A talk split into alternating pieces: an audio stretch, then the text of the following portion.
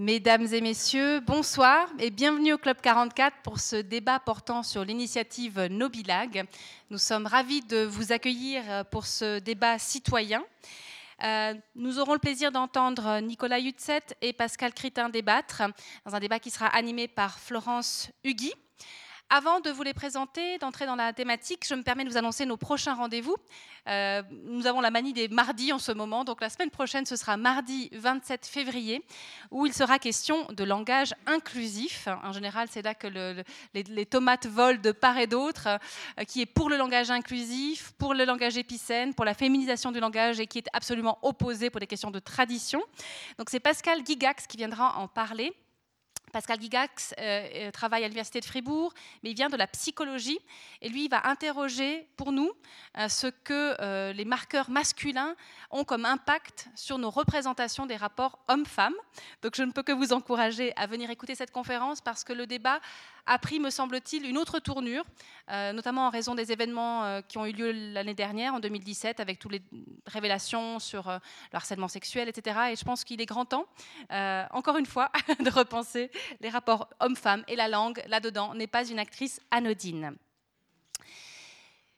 D'habitude, je n'annonce qu'un rendez-vous, mais là, je ne résiste pas à vous parler d'une chose qui me fait très plaisir, c'est que les 3 et 4 mars, le Club 44 partira en vadrouille du côté de Fribourg.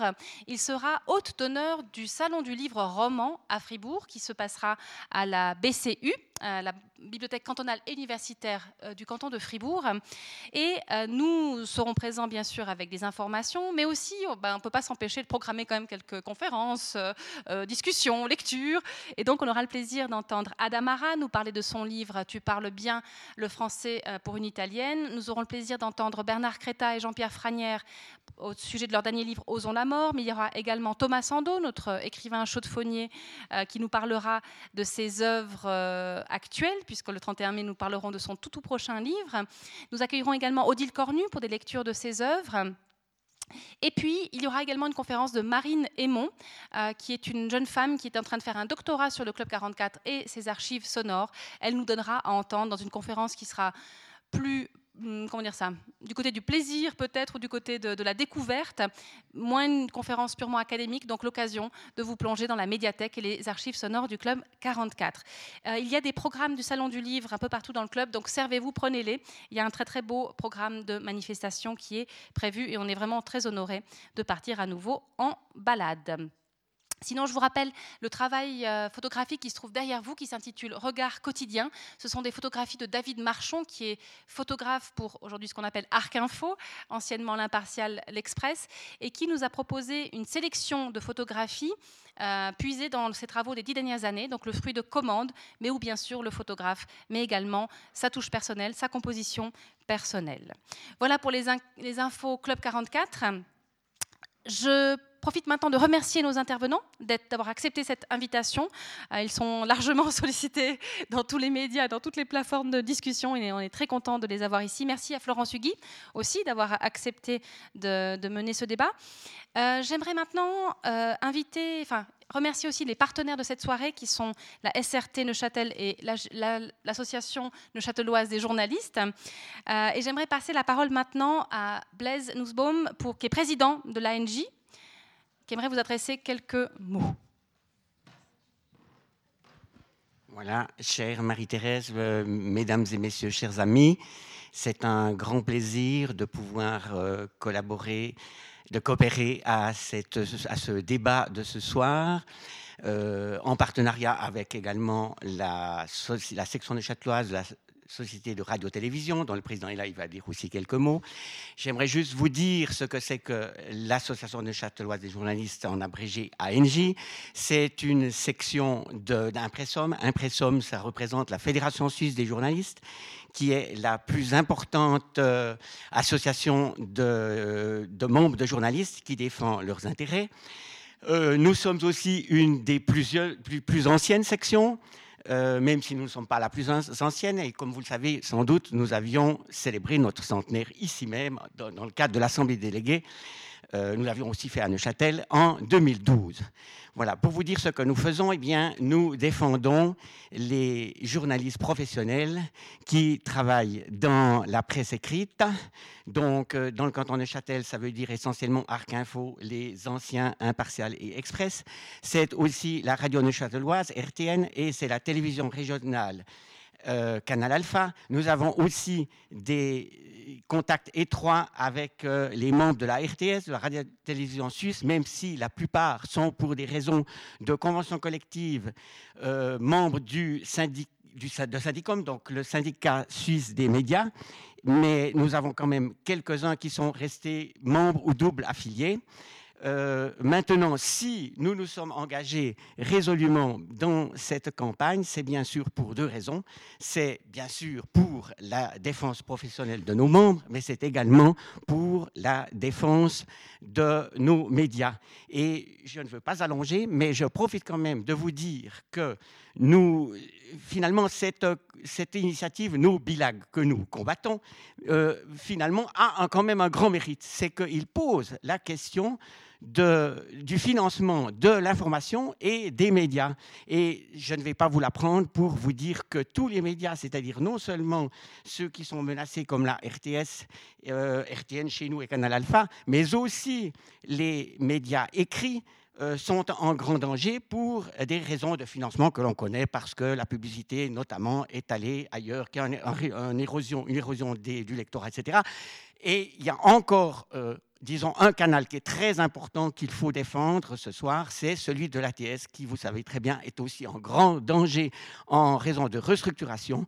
J'ai eu l'occasion d'en parler tout à l'heure avec deux de nos parlementaires neuchâtelois. Ils sont conscients du danger et ils vont intervenir dans toute la mesure du possible dans les chambres fédérales. Mais du côté de Suisse alémanique, c'est plus difficile. Mais nous espérons quand même arriver à un bon résultat, car tous les médias, que ce soit la RTS, les, radios et télévisions régionales ou la presse écrite, ont besoin de l'ATS qui remplit une charge vraiment, euh, une mission, de, une mission euh, nationale dans l'information et ça veut dire dans l'exercice de la démocratie. Merci Blaise.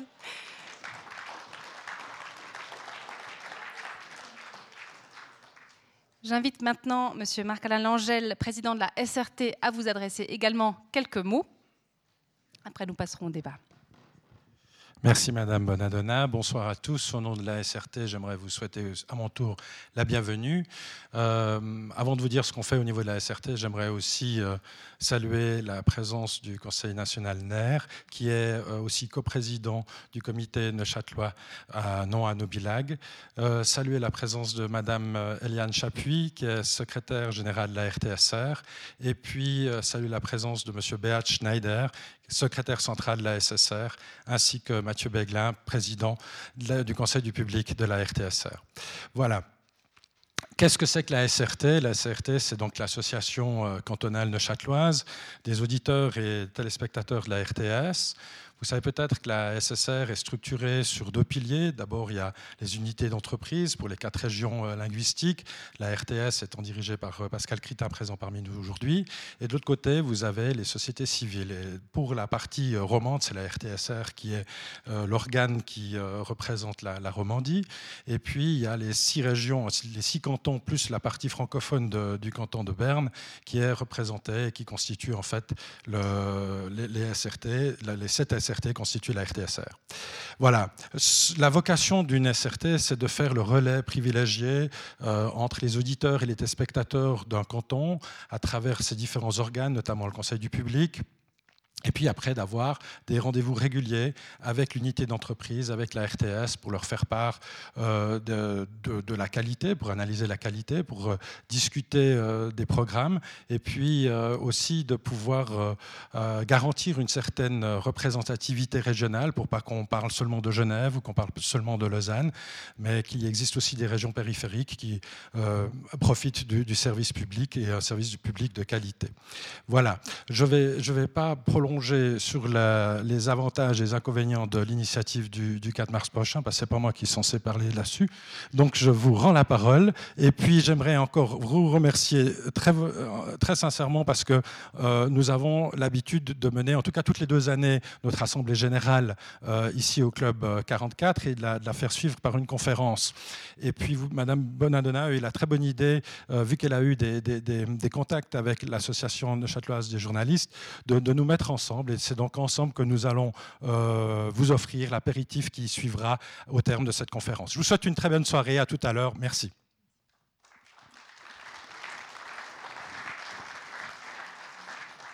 Merci Monsieur Langel, merci Blaise également. Je ne serai pas longue, simplement je laisserai le soin à Florence Hugui de vous présenter nos intervenants. Je rappellerai simplement qu'elle est journaliste indépendante et fondatrice de Filigrane et je la remercie beaucoup de cette animation. Très bonne soirée à toutes et à tous. Alors bonsoir à tout le monde, bienvenue. Merci de vous être déplacés dans ce froid polaire de la Chaux-de-Fonds. C'est le cliché, il n'y en aura peut-être pas qu'un seul ce soir. Euh, donc voilà, nous allons passer la soirée à débattre de cette initiative Nobilag avec tout ce que vous avez déjà pu en entendre, tout ce que vous en savez déjà, et puis peut-être quelques aspects que vous allez découvrir ce soir avec nos deux interlocuteurs que je vais vous présenter immédiatement. Euh, je vais commencer par le camp du nom, euh, Pascal Critin, qui nous vient du Valais, à l'origine en tout cas de Saint-Maurice. musicologue, il a été directeur d'Espace 2, il a gravi pas à pas les échelons de la RTS et il en est le directeur depuis le 1er mai 2017. C'est bien juste? C'est tout juste. Ok, donc lui qui aspire à défendre euh, un service public de qualité euh, est plutôt content du fait que le débat puisse avoir lieu, même s'il aurait peut-être préféré que euh, la propositions ou l'initiative sont un peu moins radicales, mais on aura l'occasion d'en parler avec lui euh, durant cette soirée. Et puis pour le camp du oui, j'accueille Nicolas Youtset, le visage très connu de, cette campagne, puisqu'il est le, responsable de la campagne du oui à Nobilag et qu'il court les campagnes, on peut le dire, et les villes également pour euh, défendre euh, son camp. il revient sur ses terres ce soir, puisque lui, il est originaire de Chambrelien, pour tout vous avouer. pas tout, un petit bout. Et il a grandi dans le canton de Neuchâtel. Aujourd'hui, il a mis le cap sur Saint-Gall, où il est étudiant en économie et en management. Euh, il est donc effectivement, en plus que de responsable du, du, camp du Oui pour le Nobilag, il est également membre des jeunes PLR et il aime bien se définir comme le père fouettard de la campagne. Alors on verra si ça se vérifie ce soir. Voilà, donc euh, avant de leur donner la parole, je vais vous donner quelques informations euh, juste pour replacer le contexte, même si vous le connaissez déjà, je ne vais pas être très longue sur cette partie-là. Euh, nous sommes en fait à 12 jours du scrutin aujourd'hui et c'est la première fois que nos deux interlocuteurs sont face à face, même s'ils ont tous les deux participé à un certain nombre de débats et à beaucoup de prises de parole autour de cette, de cette votation. C'est la première fois qu'ils vont croiser le fer directement l'un en face de l'autre ou l'un à côté de l'autre. donc ce sera aussi l'occasion de voir comment les choses se passent pour eux de ce point de vue-là. Donc nous allons débattre ensemble pendant environ euh, quarantaine de minutes, en leur donnant d'abord la parole, et puis ensuite on va ouvrir la discussion avec vous, puisque le but c'est vraiment de vous entendre, que vous puissiez faire, euh, euh, vous puissiez émettre toutes vos questions, que vous puissiez avoir des réponses à tout ce qui n'est pas encore clair pour vous, avant d'aller glisser votre bulletin dans l'urne si ce n'est pas encore fait.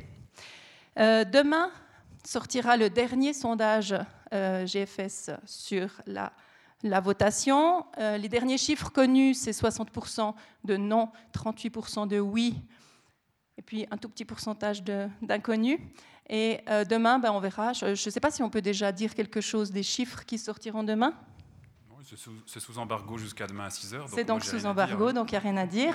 Si tout le monde s'en doute un petit peu, il y a des choses qui vont un peu dans le même sens, mais on n'en parlera pas ce soir, bien évidemment. Il y a déjà assez d'autres éléments à débattre. En tout cas, une chose est sûre, c'est que ce soit le oui ou le non qui l'emporte le 4 mars, euh, le paysage médiatique euh, roman ou le paysage médiatique suisse ne sera plus tout à fait le même et il s'agira effectivement de remettre euh, le sujet au centre, de continuer de débattre là-dessus euh, après le 4 mars. Je crois même que la discussion ne fera que commencer. Ce, scrutin est unique puisque c'est la première fois qu'un pays euh, en Europe euh, vit une, une, situation comme celle-là avec une population qui est consultée pour savoir s'il s'agit de dire oui ou non au service public. Et euh, j'ai encore plein de chiffres à vous donner, mais je crois que je vais les laisser de côté parce que vous les connaissez certainement. Je vais peut-être ouvrir le débat avec nos deux interlocuteurs à qui j'ai demandé de, répondre à une question qui sera une question commune pour ce premier tour de parole. Et ils vont avoir chacun cinq minutes pour nous, nous en parler. Euh, je leur ai demandé de nous décrire le paysage médiatique de 2028, celui qui sera euh, à l'œuvre dans dix ans dans notre pays, chacun de leur côté.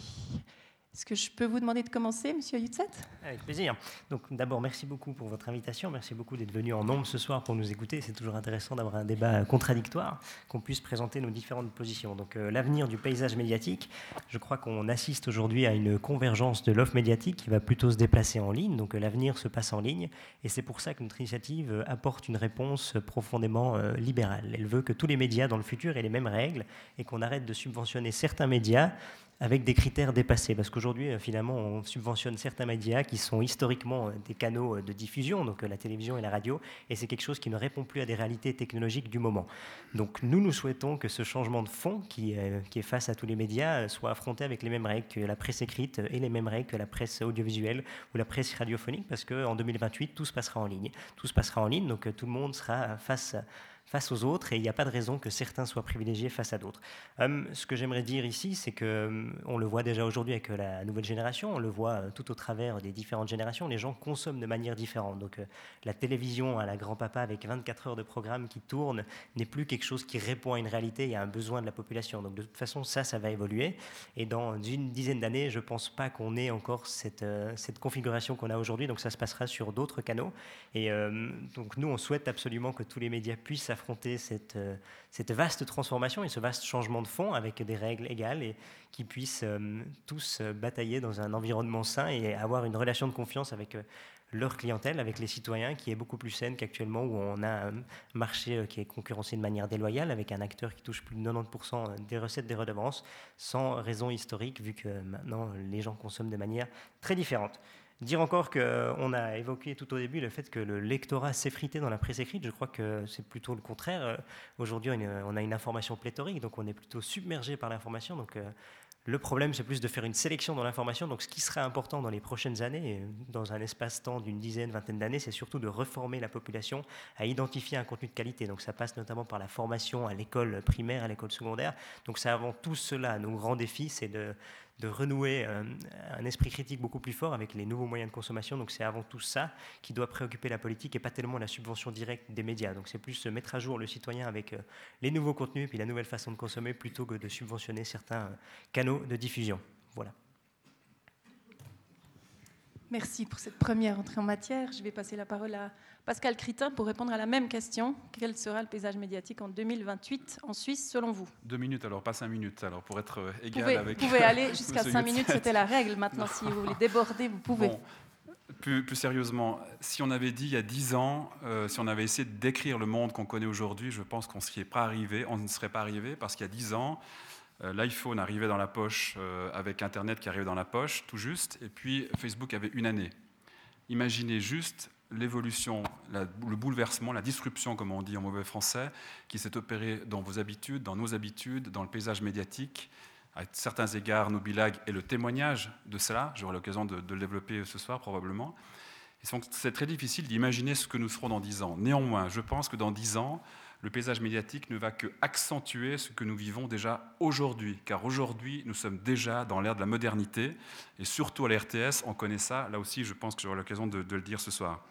Dans dix ans, du point de vue technologique, nous aurons une accentuation de la globalisation. On a face à nous déjà aujourd'hui, encore plus dans dix ans, des acteurs qui sont ultra, ultra puissants. Et nous, ici, les médias locaux, la presse écrite, une, une entreprise comme la RTS, mammouth comme la SSR, comme disent certains, eh bien, c'est des nains de jardin, des minuscules nains de jardin face à ces acteurs qui sont aujourd'hui consommés, utilisés par nous, par vous, ici, qui ont un rôle local, parce qu'avec l'intelligence artificielle, les algorithmes, ils peuvent localiser l'information, la rendre locale. Et donc, on a un jeu vraiment totalement inégal entre les acteurs locaux qui reflètent une identité locale, qui nous sommes la culture d'ici, la politique d'ici, les débats publics d'ici, la société d'ici, la vie économique d'ici, face à ces grands acteurs qui, eux, globalisent, standardisent, mondialisent. Je suis un consommateur de ces acteurs, j'ai rien contre eux, mais je pense qu'il faut une diversité biologique, une biodiversité médiatique aussi, et c'est ce que les acteurs locaux, euh, les acteurs suisses, suisses romains, etc., peuvent euh, apporter, en particulier les services publics, grâce au financement public. Dans dix ans, vous, nous, euh, nos enfants, nos petits-enfants vont encore être plus fragmentés dans l'utilisation et dans le public qu'aujourd'hui. Aujourd'hui, euh, sur euh, chaque minute qui passe, il y a 400 heures de vidéos qui sont chargées sur YouTube. Aujourd'hui, vous avez 400 chaînes à disposition.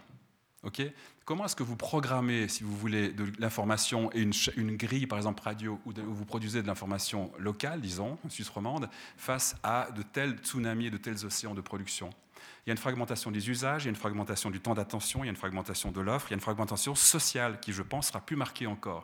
la mission de service public, c'est de rassembler, rassembler des gens, une société culturellement et socialement de plus en plus fragmentée. Dans dix ans, en termes d'usage, on sera encore plus mobile qu'aujourd'hui. Donc les médias seront encore plus mobiles. Dans dix ans, l'information sera totalement personnalisée. Nous consommerons chacun ma RTS, votre RTS, votre journal, vos articles préférés, etc. On va plus nécessairement acheter un journal complet, on va plus nécessairement acheter un journal ou consommer une grille de programme complète comme c'est aujourd'hui. D'ailleurs, aujourd'hui, on n'achète plus des disques, des albums. On consomme, on achète des, des morceaux. Je ne sais pas si c'est bien ou si c'est mal, je constate. Et donc, on doit proposer une information individualisée. Néanmoins, comme média de service public, on ne se contente pas de la fragmentation et de l'individualisation, on rassemble une société. Parce que la société, ce n'est pas une juxtaposition d'individus qui payent pour ce qu'ils consomment, une juxtaposition, d'individus qui vivent dans des bulles, c'est des gens qui partagent des destins, qui partagent des vies communes, des valeurs, et ici on en a beaucoup en Suisse romande, et ma mission, notre mission, le service public, c'est de faire ça. Enfin, dans dix ans, et nous commençons déjà à le vivre et à réfléchir, eh bien, la, posture des médias sera totalement différente. Les médias qui ne vont pas réussir à changer de positionnement par rapport au public sont des médias qui vont mourir. Et là, j'aurai aussi l'occasion, je pense, de développer, parce que ça va être un peu trop court, trop court maintenant. C'est-à-dire, je veux dire par là, l'idée que dans le grand bruit public, nous produisons tous des contenus. Vous produisez des contenus sur Facebook, sur Twitter, etc. Dans ce grand bruit ou bavardage public, quel est le rôle d'un média? Quel est le rôle des journalistes Quel est le rôle des journalistes pardon? Là, nous devons réfléchir à notre positionnement, notre contribution au débat public. C'est des défis super intéressants. Et là, les médias qui vont prendre ce virage numérique, se prendre ce virage technologique, prendre ce virage aussi en termes de positionnement et de, de format et de type d'information, vont réussir. Et les autres, malheureusement, je pense, vont disparaître. Alors face à, merci pour ce, premier tour. Euh, donc face à, ces, enjeux majeurs, donc on va juste revenir sur le texte euh, de l'initiative Nobilag sur laquelle le, peuple va devoir se prononcer. Donc d'abord, premier grand élément, c'est le fait de supprimer cette fameuse redevance et de ne pas laisser de possibilité euh, de pouvoir financer d'une manière publique quelque contenu que ce soit. Et puis l'autre grand élément, c'est le fait de biffer de la Constitution le mandat de service public euh, des médias aujourd'hui. Alors, euh, euh, Monsieur par rapport à, cet élément-là, par rapport à cet avenir de fragmentation, globalisation et de l'importance des médias locaux dans ce genre de contexte, qu'est-ce que vous répondez? Je réponds que euh, la population, que ce soit localement ou même au niveau suisse, elle est intéressée par une information qui lui parle, donc qui lui parle directement, qui est personnalisée. Donc il n'y a pas de raison que le service public s'arrête seulement à l'existence dans sa loi. C'est d'ailleurs ce qu'on voit avec euh, l'offre que vous consommez tous les jours euh, à Arc Info. Arc Info s'intéresse à vous, s'intéresse à votre actualité, s'intéresse à votre culture sans y être forcé par la loi. Donc c'est quelque chose qui existe parce que la population locale y tient. Et c'est vrai que dans un monde globalisé, pour les acteurs locaux, c'est justement une manière de se différencier et de s'avantager face à une offre internationale et donc elle aura un, partenariat privilégié avec la population, et c'est plutôt euh, quelque chose d'intéressant. Le, retour sur une information beaucoup plus locale et beaucoup plus personnalisée, c'est un avantage assez décisif pour la presse localisée, euh, comme l'est euh, Arc Info ou comme l'est la RTS en Suisse. Donc je ne crois pas que ce soit plus une problématique, c'est plus un défi, comme l'a dit M. Critin, et c'est un défi extrêmement intéressant et extrêmement vitalisant pour la démocratie également, parce qu'il faut continuer d'intéresser la population et continuer de pouvoir rencontrer cette population-là. Donc je crois que c'est extrêmement intéressant et c'est plus euh, un défi qu'il faut prendre en main et qu'il faut absolument vouloir affronter. Donc vous, vous proposez, euh, pour relever ce défi, de laisser les gens choisir l'information qu'ils souhaitent consommer et de payer pour cette information. C'est une mesure de riche en réalité. Payer par abonnement, j'entends, pas par redevance. C'est une mesure de riche. Imaginez des pauvres, ou des pauvres, ou des personnes qui ont moins de moyens, qui devraient euh, cumuler certains abonnements pour avoir un bouquet sport, un bouquet culture, un bouquet série, etc. Qu'est-ce que, comment faire avec ça? Bon, euh, dire aujourd'hui que la redevance, c'est déjà un abonnement, seulement que l'abonnement est obligatoire. Donc ce qui changera dans le futur, c'est que l'abonnement sera facultatif. Donc ce qui pose aujourd'hui problème à la population que vous évoquez, donc la population qui a peut-être des problèmes de moyens, si elle préfère lire le journal, elle pourra peut-être pas s'abonner à Arc Info. C'est bon comme ça? Elle ne pourra pas s'abonner à Arc Info parce qu'elle paye déjà une redevance. Donc peut-être que si elle a des préférences pour une offre sportive plus élaborée que ce que propose la RTS, elle ne peut pas se la fournir parce qu'elle doit déjà payer une redevance qu'elle ne consomme pas forcément. Donc ce qui est injuste dans le système actuel, c'est qu'on impose quelque chose à la population sans forcément lui demander quelles sont ses priorités. Donc nous, ce qu'on souhaite dire, c'est que euh, si la population préfère lire, lire Arc Info, elle peut utiliser son argent pour euh, s'abonner à Arc Info plutôt que de devoir financer des médias qu'elle ne consomme pas forcément. Donc dans le futur, il n'y a pas de raison que ce soit euh, désavantageux pour euh, la population qui, comme vous le dites, est peut-être moins favorisée financièrement. Ce qui changera, c'est qu'elle aura le choix et qu'elle pourra privilégier les médias qui lui parlent le plus, qui correspondent à ses, à ses valeurs et à ses consommations et à sa, à sa vision de la société. Alors, privilégier des médias qui nous parlent plus, euh, comment faire si la manne de la redevance disparaît et qu'il faut attendre en fait le moment où les médias choisissent, enfin la population choisira euh, ce qu'elle veut faire comme offre. Enfin, la SSR ne pourra pas tenir le coup par rapport à ça. Non, si c'est oui le 4 mars, évidemment, la SSR ne tiendra pas le coup. Dès lors qu'on lui supprime trois quarts de, ses moyens, la redevance, en clair, elle ne pourra plus produire les émissions qu'elle produit aujourd'hui, elle n'aura plus le succès qu'elle a aujourd'hui, et donc elle n'aura pas les revenus publicitaires qui sont, euh, disons, liés à, cette, à ce succès d'audience. Donc à la fin, très rapidement, c'est 100% des budgets qui disparaissent. C'est un mécanisme assez simple à comprendre. Non, mais la question, euh, en fait, j'aime bien ce débat, il est, très utile. Le fond du débat, enfin mon analyse, hein, je ne veux pas parler pour euh, les initiants, mais mon, analyse, c'est qu'un des axes, c'est est-ce que c'est utile au XXIe siècle, à l'heure de, de, YouTube, d'Internet, etc. Est-ce que c'est utile dans un monde moderne, technologique comme on connaît, de financer encore des services publics? La question se pose pour les médias aujourd'hui. Je pense que très rapidement, euh, si le peuple suisse votait oui le 4 mars, la question se poserait pour les transports, pour l'école, pour, euh, euh, la santé, etc. Je ne dis pas que ce serait le comité d'initiative de Nobila qui lancerait de telles idées, mais c'est dans l'air.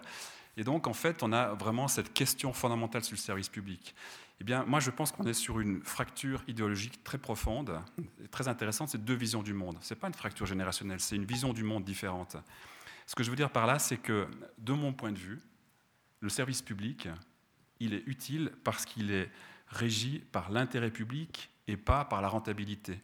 Et en fait, les entrepreneurs, l'économie de marché, si vous voulez, et la presse écrite le fait, et elle a sa raison de le faire. Moi-même, je viens de l'économie privée. Eh bien, euh, on, fonctionne en fonction de la rentabilité. Vous savez, le matin, il faut créer de la richesse. Voilà. Et donc, on fait des choix liés à cette rentabilité. Donc, la liberté qui est proposée par par les initiants est une illusion d'optique totale. Parce que votre liberté dépendra du choix de ceux qui, euh, qui produisent, du choix de leur rentabilité. Le jour où ils décident que les deux journaux, les deux titres euh, neuchâtelois sont plus rentables, il les fusionne. Et puis le jour où il décide que l'hebdo n'est plus rentable, il le fait disparaître. Et le jour où il décide qu'il faut rassembler les rédactions de, de, la Tribune de Genève et, et, de 24 heures, il le fait. Et à la fin, les journaux sont moins épais, il y a moins de contenu, etc. C'est des choix respectables d'entrepreneurs. Le service public, c'est le contraire. C'est de dire on a droit à tous, on cotise tous, entre guillemets, pour un franc par ménage par, euh, par, euh, par, euh, par, jour. Voilà, je vais y arriver. Et donc, on partage ensuite ce qui est produit. Et puis, si vous vous intéressez au sport, vous l'avez, à la culture, à la politique, etc. C'est totalement une autre vision du monde. Et pour moi, la seule vraie liberté de choix, la plus grande, c'est le service public. Ce service public que vous dont vous dites qu'il est un modèle à la papa et qu'il s'agit de le faire disparaître, Nicolas Youtset Bon, ce qu'on dit surtout, c'est que le service public, par définition, est au service du, du public et donc il a un public. Donc s'il a un public, il pourra continuer d'exister. S'il n'existe plus dans le futur, c'est qu'il n'a plus de public aujourd'hui. Donc c'est quelque chose qui est fondamentalement logique. Si euh, la RTS remplit un rôle important dans la population, et c'est quelque chose qui est démontré par les statistiques. Il y a 94% de la population qui regarde une fois par semaine du contenu de la SSR. Donc apparemment, il y a une sorte de convergence entre le public et l'offre actuelle. Donc je crois que dans le futur, il faut plutôt euh, dire que cette population-là qui accepte aujourd'hui et qui aime le contenu de la SSR sera également euh, d'accord de payer pour. Euh, dire peut-être que c'est assez intéressant. Vous dites que les médias privés sont dépendants des actionnaires, sont dépendants de, des, manigances ou des, décisions hein, d'actionnaires privés et de personnes qui avantagent avant tout leurs propres intérêts. J'aimerais rappeler que la SSR est dépendante du Conseil fédéral qui décide par exemple du montant de la redevance, qui décide de, de nombreuses personnes qui sont présentes dans votre conseil d'administration. Donc vous n'êtes pas non plus complètement libre et vous êtes lié par un mandat de concession. Donc il y a aussi des dépendances qui sont réelles dans votre cas. Donc il n'y a pas une espèce d'intention louable de la SSR qui sort de nulle part. Elle est imposée par quelque chose. Donc vous êtes également lié par des intérêts qui sont certains. Voilà, pour revenir sur le service public, le service public est également fourni, encore une fois, par la, presse écrite, qui n'a pas de mandat de service public explicite, mais qui le fait tous les jours. Je crois que si euh, vous suivez la politique cantonale, vous la suivez avant tout dans Arc Info, plus que sur Alpha, Canal Alpha par exemple.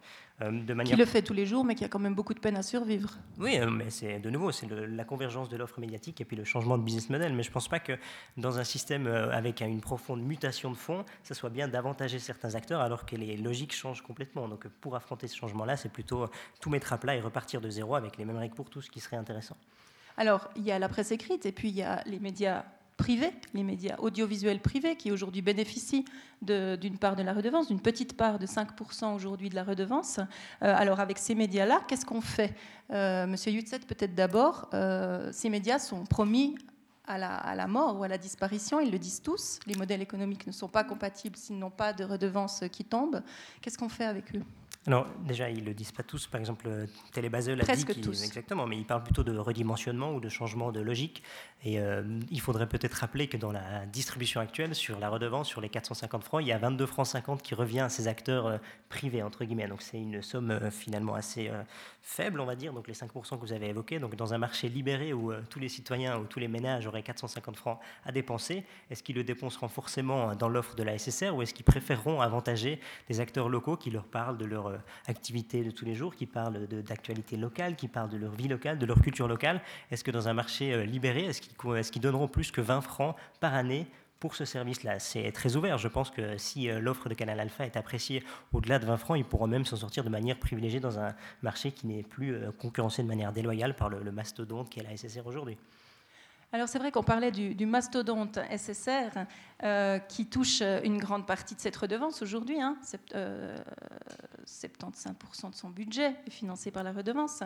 Euh, est-ce que vous, n'avez pas l'impression, Monsieur Critin, que, que la SSR a une grande responsabilité dans le fait qu'on en soit venu à avoir cette initiative, à devoir discuter de ces questions-là, euh, de par son arrogance, de par la place qu'elle prend dans le paysage médiatique suisse, euh, de par le fait que justement les médias, tous les autres médias lui courent un peu après, etc. etc. Est-ce que vous avez envie de, réagir peut-être sur cette accusation d'arrogance? On parle de, loyauté, je laisse les propos à M. Youtset. Moi, je ne considère pas qu'on brûle les feux rouges tous les jours en produisant les programmes de la RTS. Euh, simplement, la question que vous posez, en fait, il faut la situer dans un paysage un peu plus grand, une perspective plus grande. Euh, ok, j'entends beaucoup cette question d'arrogance. Personnellement, c'est pas comme ça que je vis la situation. J'essaie d'être assez smart. Je fais une apparition tous les jours, partout où on m'invite, etc., pour essayer de discuter. Je subis beaucoup de critiques. Je réponds aux questions. Je trouve ça d'ailleurs très utile et très intéressant. Nous essayons, euh, disons, d'incarner une posture un peu plus ouverte. C'est certain qu'on peut faire plus, on peut faire mieux. Mais en, tout cas, je vous le dis ici très, très clairement, nous sommes ouverts à la discussion. Vraiment, nous impliquons le public, etc. Nous travaillons à rechercher des solutions avec les médias privés, etc. Donc, franchement, je ne peux pas vous dire plus que c'est notre notre idée, notre mentalité. Alors, ok, s'il y a eu de l'arrogance par le passé, franchement, je suis désolé de cette situation, mais c'est pas, euh, c'est pas, moi, j'espère ne pas l'incarner, quoi. Il y a peut-être aussi reste... une arrogance, euh, je euh, pardon, qui peut apparaître aussi pour les, autres médias qui voient comment travaillent les gens de la, SSR avec des moyens qui sont évidemment plus conséquents que dans tous les autres médias de, Suisse romande. Ça, vous pouvez pas le nier, c'est une réalité du terrain. Ok, mais alors on regarde ce qui se passe juste de l'autre côté de la frontière du Jura. Et puis on regarde quoi, on voit quoi? C'est que l'audiovisuel public français, dépense en un mois tout le budget annuel de la RTS. Alors si l'arrogance, elle est qualifiée par la hauteur des budgets, alors évidemment, c'est, disons, c'est, très faux, comme ça, fausse la perspective.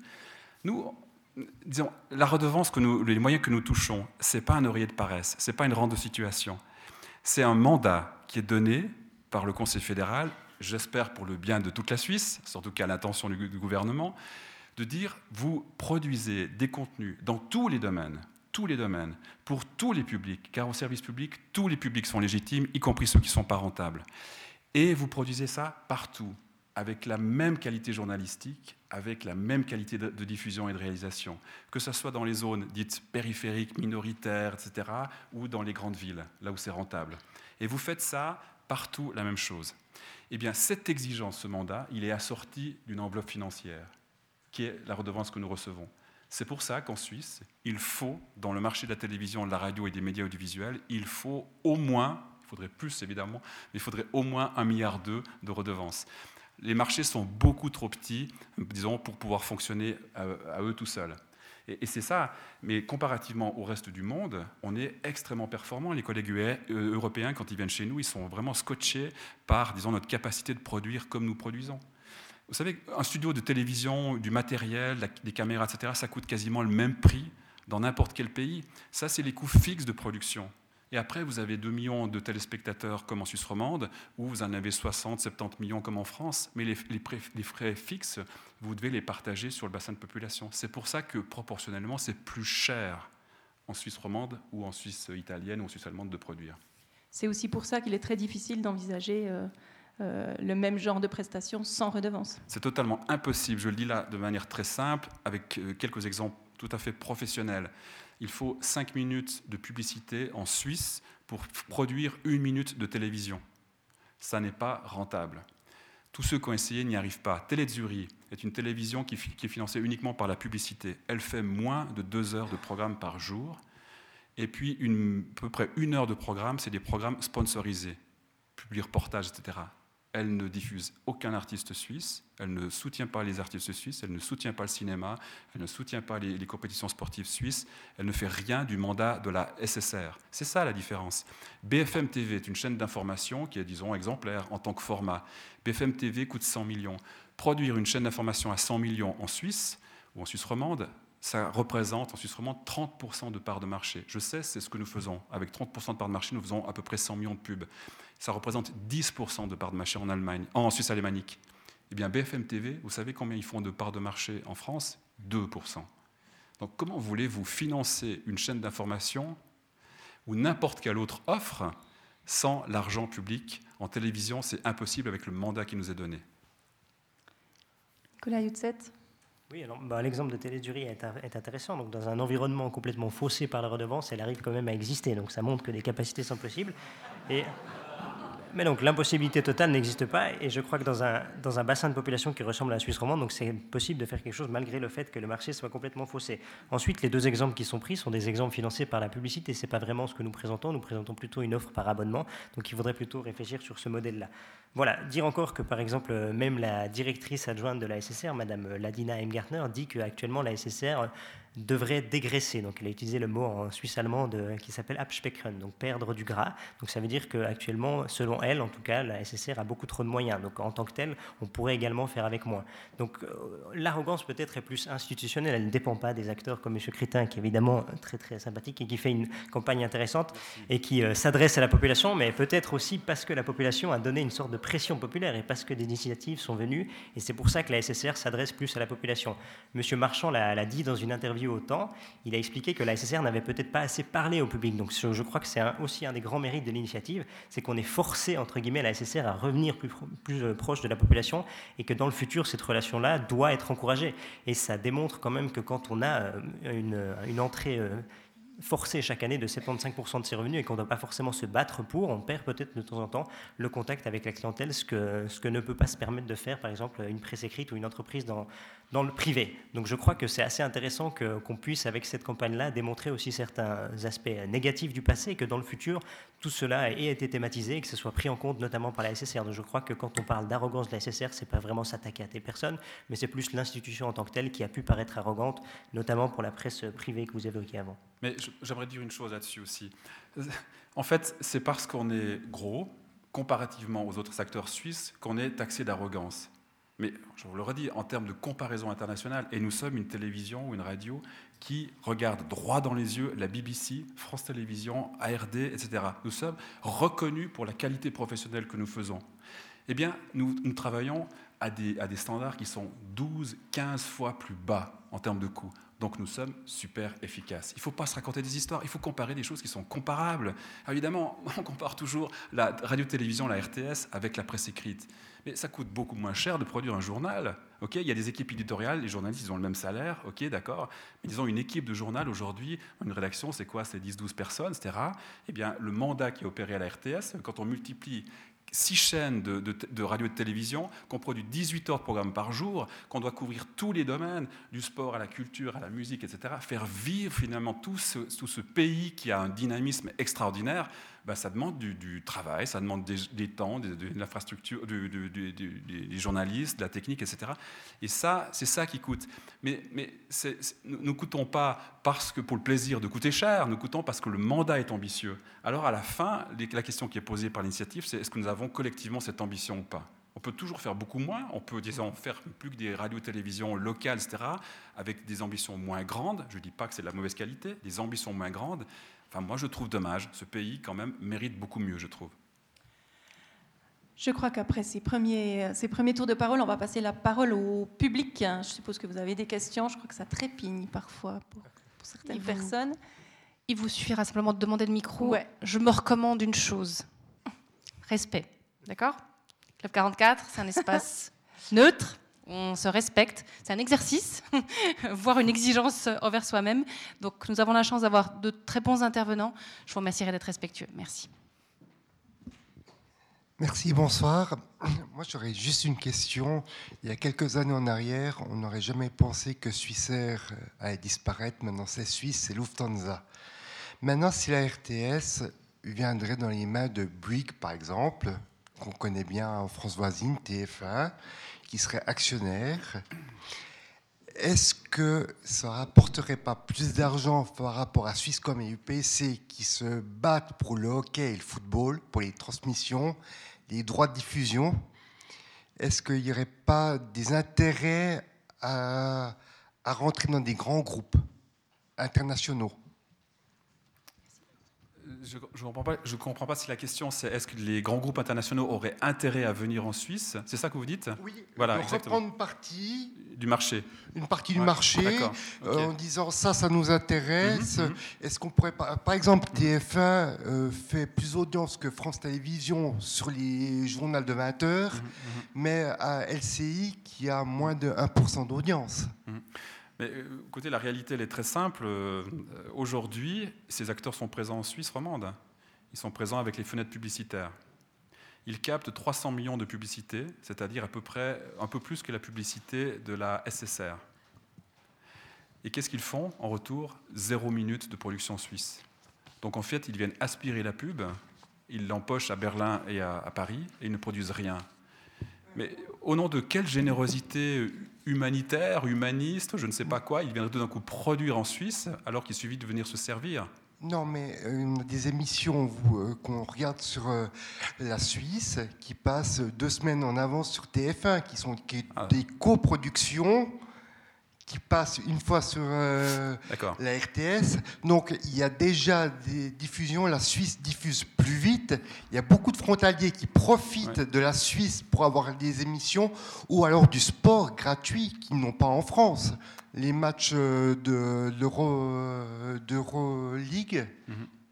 Alors, ce que vous, ce que vous expliquez là, c'est une situation où justement c'est parce qu'il y a un diffuseur public qui s'appelle la RTS, qui arrive à négocier des droits, par exemple, avec des films ou des séries américaines ou européennes, etc., des droits de primo-diffusion.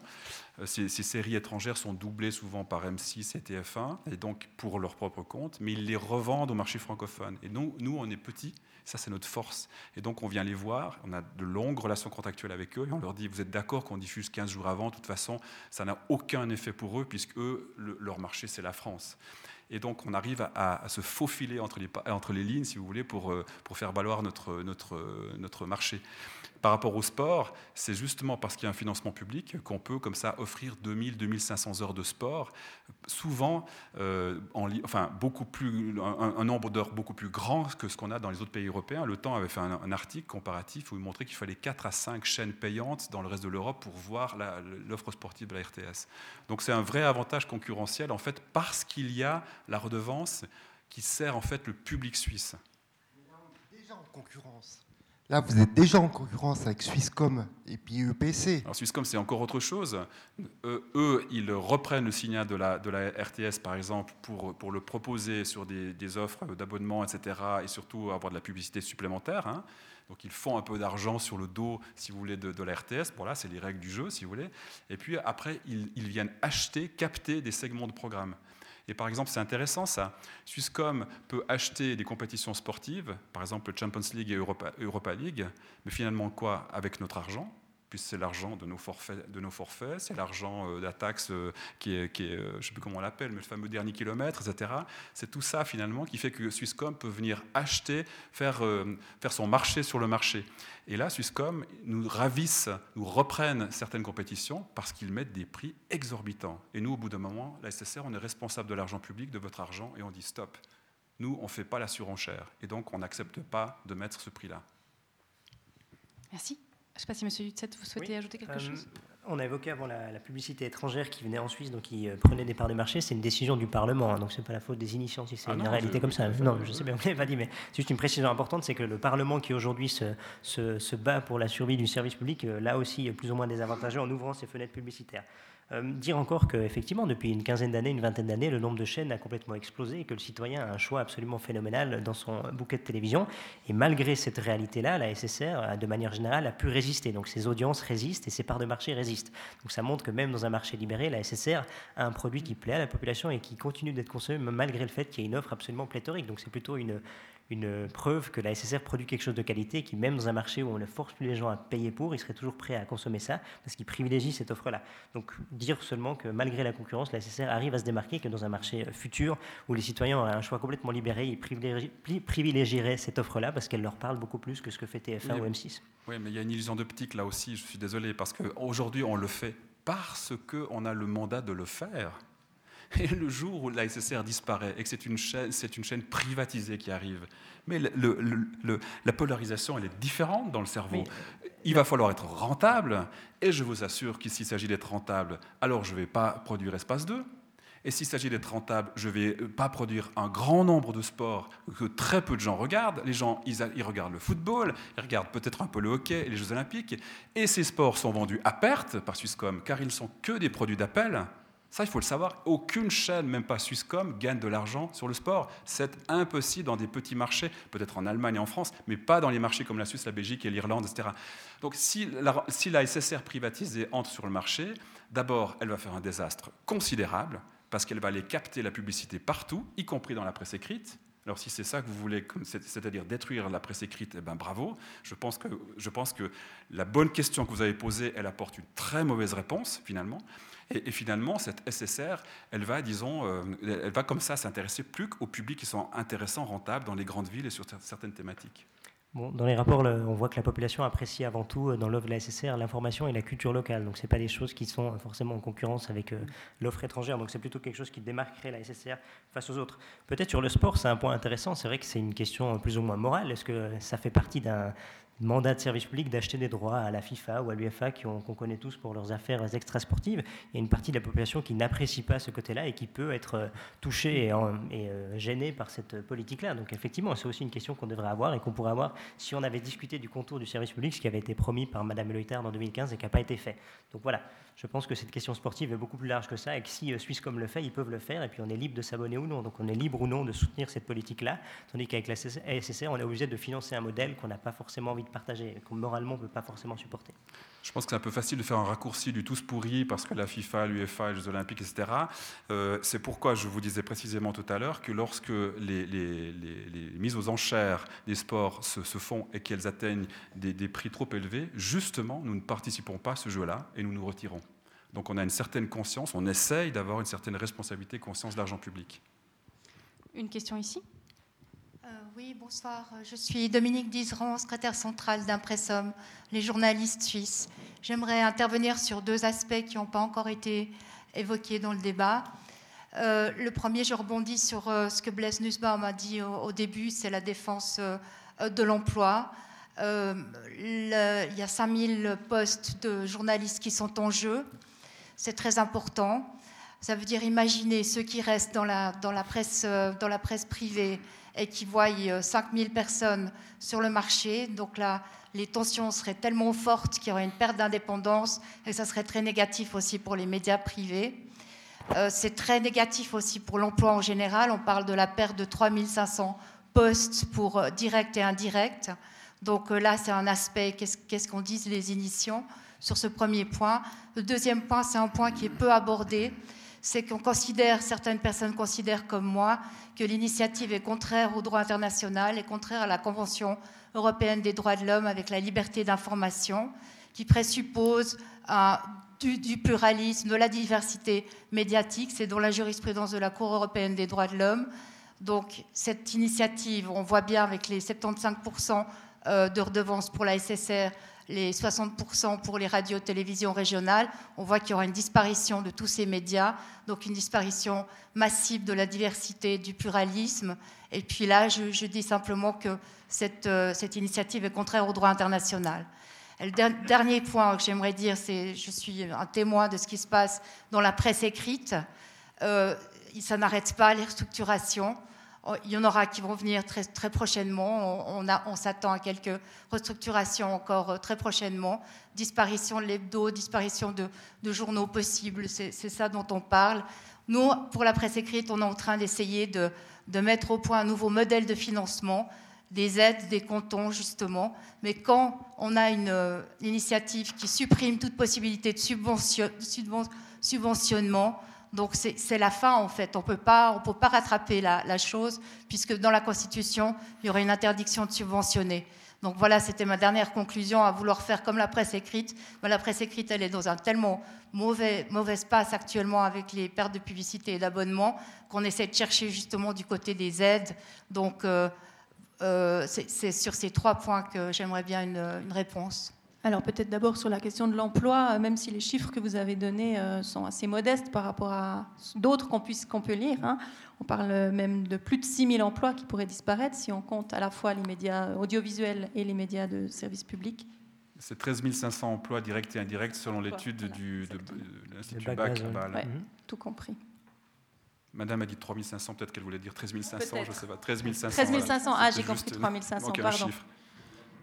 Alors peut-être... Euh, Bon, la réaction, c'est que hum, vous avez dit plusieurs choses. Euh, peut-être d'abord sur la question de l'emploi. Oui, ben voilà, c'est ça. J'ai expliqué pourquoi par un mécanisme assez facile, assez rapide plutôt, euh, rien de facile là-dedans, mais assez rapide. Disons, c'est vrai que ces emplois sont menacés parce qu'à la fin, c'est tout, euh, toute l'activité qui, disparaît très très vite. donc évidemment, chez nous, on aura mandat, j'imagine, de, liquider l'entreprise, disons, dans les 9 ou 12 mois.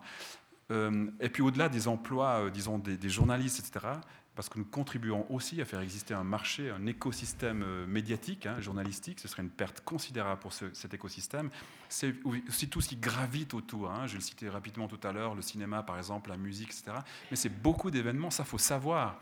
Euh, moi, j'ai des, directeurs, des organisateurs d'événements qui sont venus me voir à l'époque, là où, quand ça a commencé, disons euh, l'automne dernier, et en disant, mais si vous disparaissez, c'est la fin pour moi. Par exemple, Atletissima, c'est fini. Pourquoi? Pour expliquer très simplement, nous venons avec la télévision, nous filmons l'événement pour nous-mêmes, disons, puis nous donnons les images à Atletissima, qui les revend dans 70 pays. J'ai appris qu'il y avait 30 millions de Chinois qui regardaient Atletissima. En le revendant à 70 pays, il obtient des droits, il obtient des, beaucoup de sponsors, il obtient une visibilité, Jackie Delapierre, qui lui permet d'entrer dans la Diamond League. Et c'est pour ça qu'Usain Bolt vient courir. Sinon, Usain Bolt ne viendrait jamais courir au meeting local de Lausanne, vous imaginez bien. Et donc, ça, c'est l'écosystème gagnant-gagnant. C'est parce qu'il y a une petite télévision qui ensuite permet à un organisateur de rayonner mondialement. C'est valable pour beaucoup de compétitions sportives en Suisse, en Suisse alémanique, en Suisse romande. C'est valable pour beaucoup d'événements euh, culturels, musicaux, etc. Petite chose encore, sans être trop lent, par rapport à la Cour des droits de l'homme, etc. Je signale simplement que ça va, l'initiative tue aussi une part du fédéralisme. Je le dis très, très simplement aussi, en supprimant la ligne A2 qui dit que il n'y a plus l'exigence de service public, l'exigence de respecter la particularité des régions, les besoins des régions, les particularités des cantons, eh bien, on dit simplement que les plus gros vont gagner. Voilà, c'est très simple. Et donc, cette, notion de service public et aussi la diversité des opinions qui aujourd'hui est exigée du service public, pas nécessairement des acteurs médiatiques privés, mais de nous, eh bien ça, si ça disparaît, je pense que le fédéralisme et la démocratie en Suisse va subir un sale coup.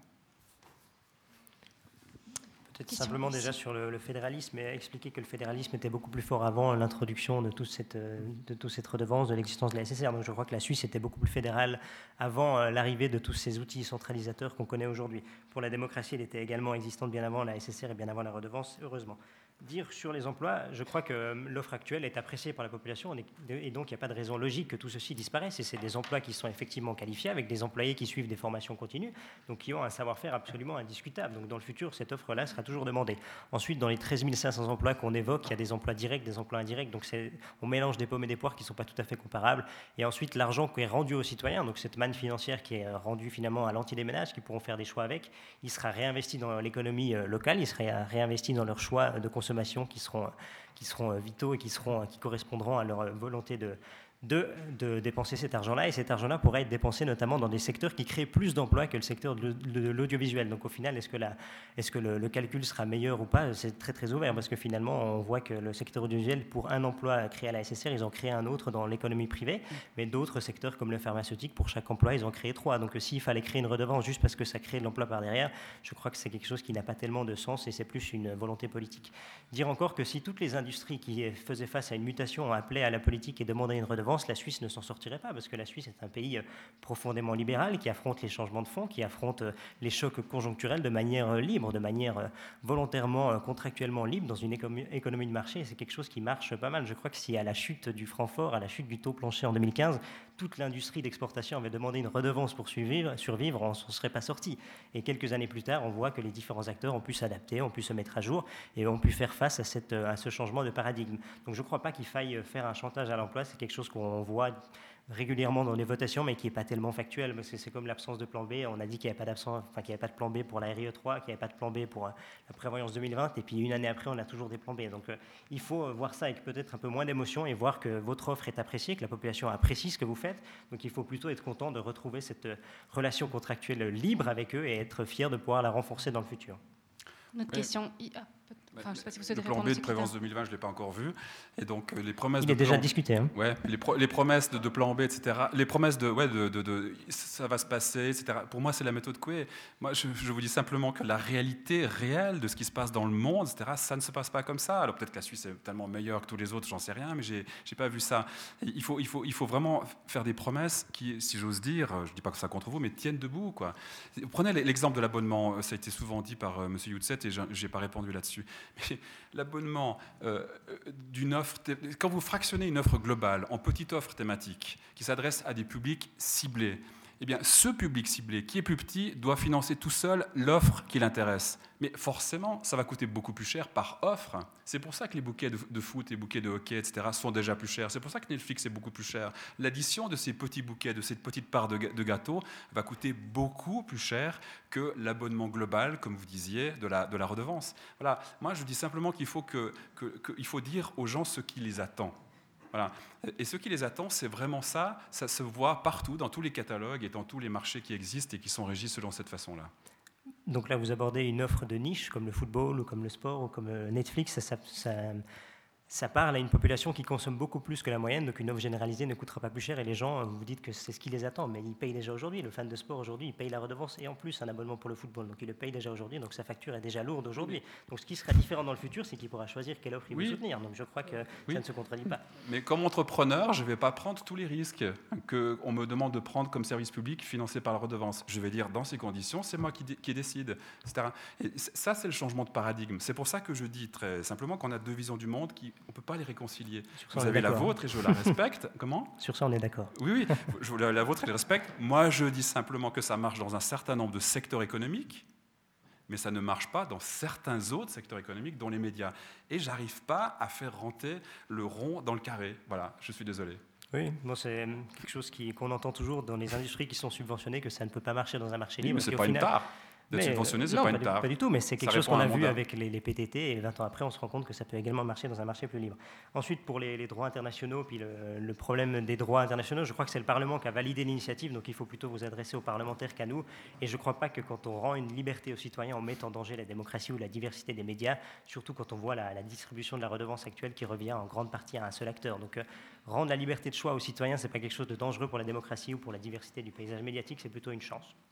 Je propose qu'on passe aux autres questions parce qu'il y en a beaucoup. Bonsoir.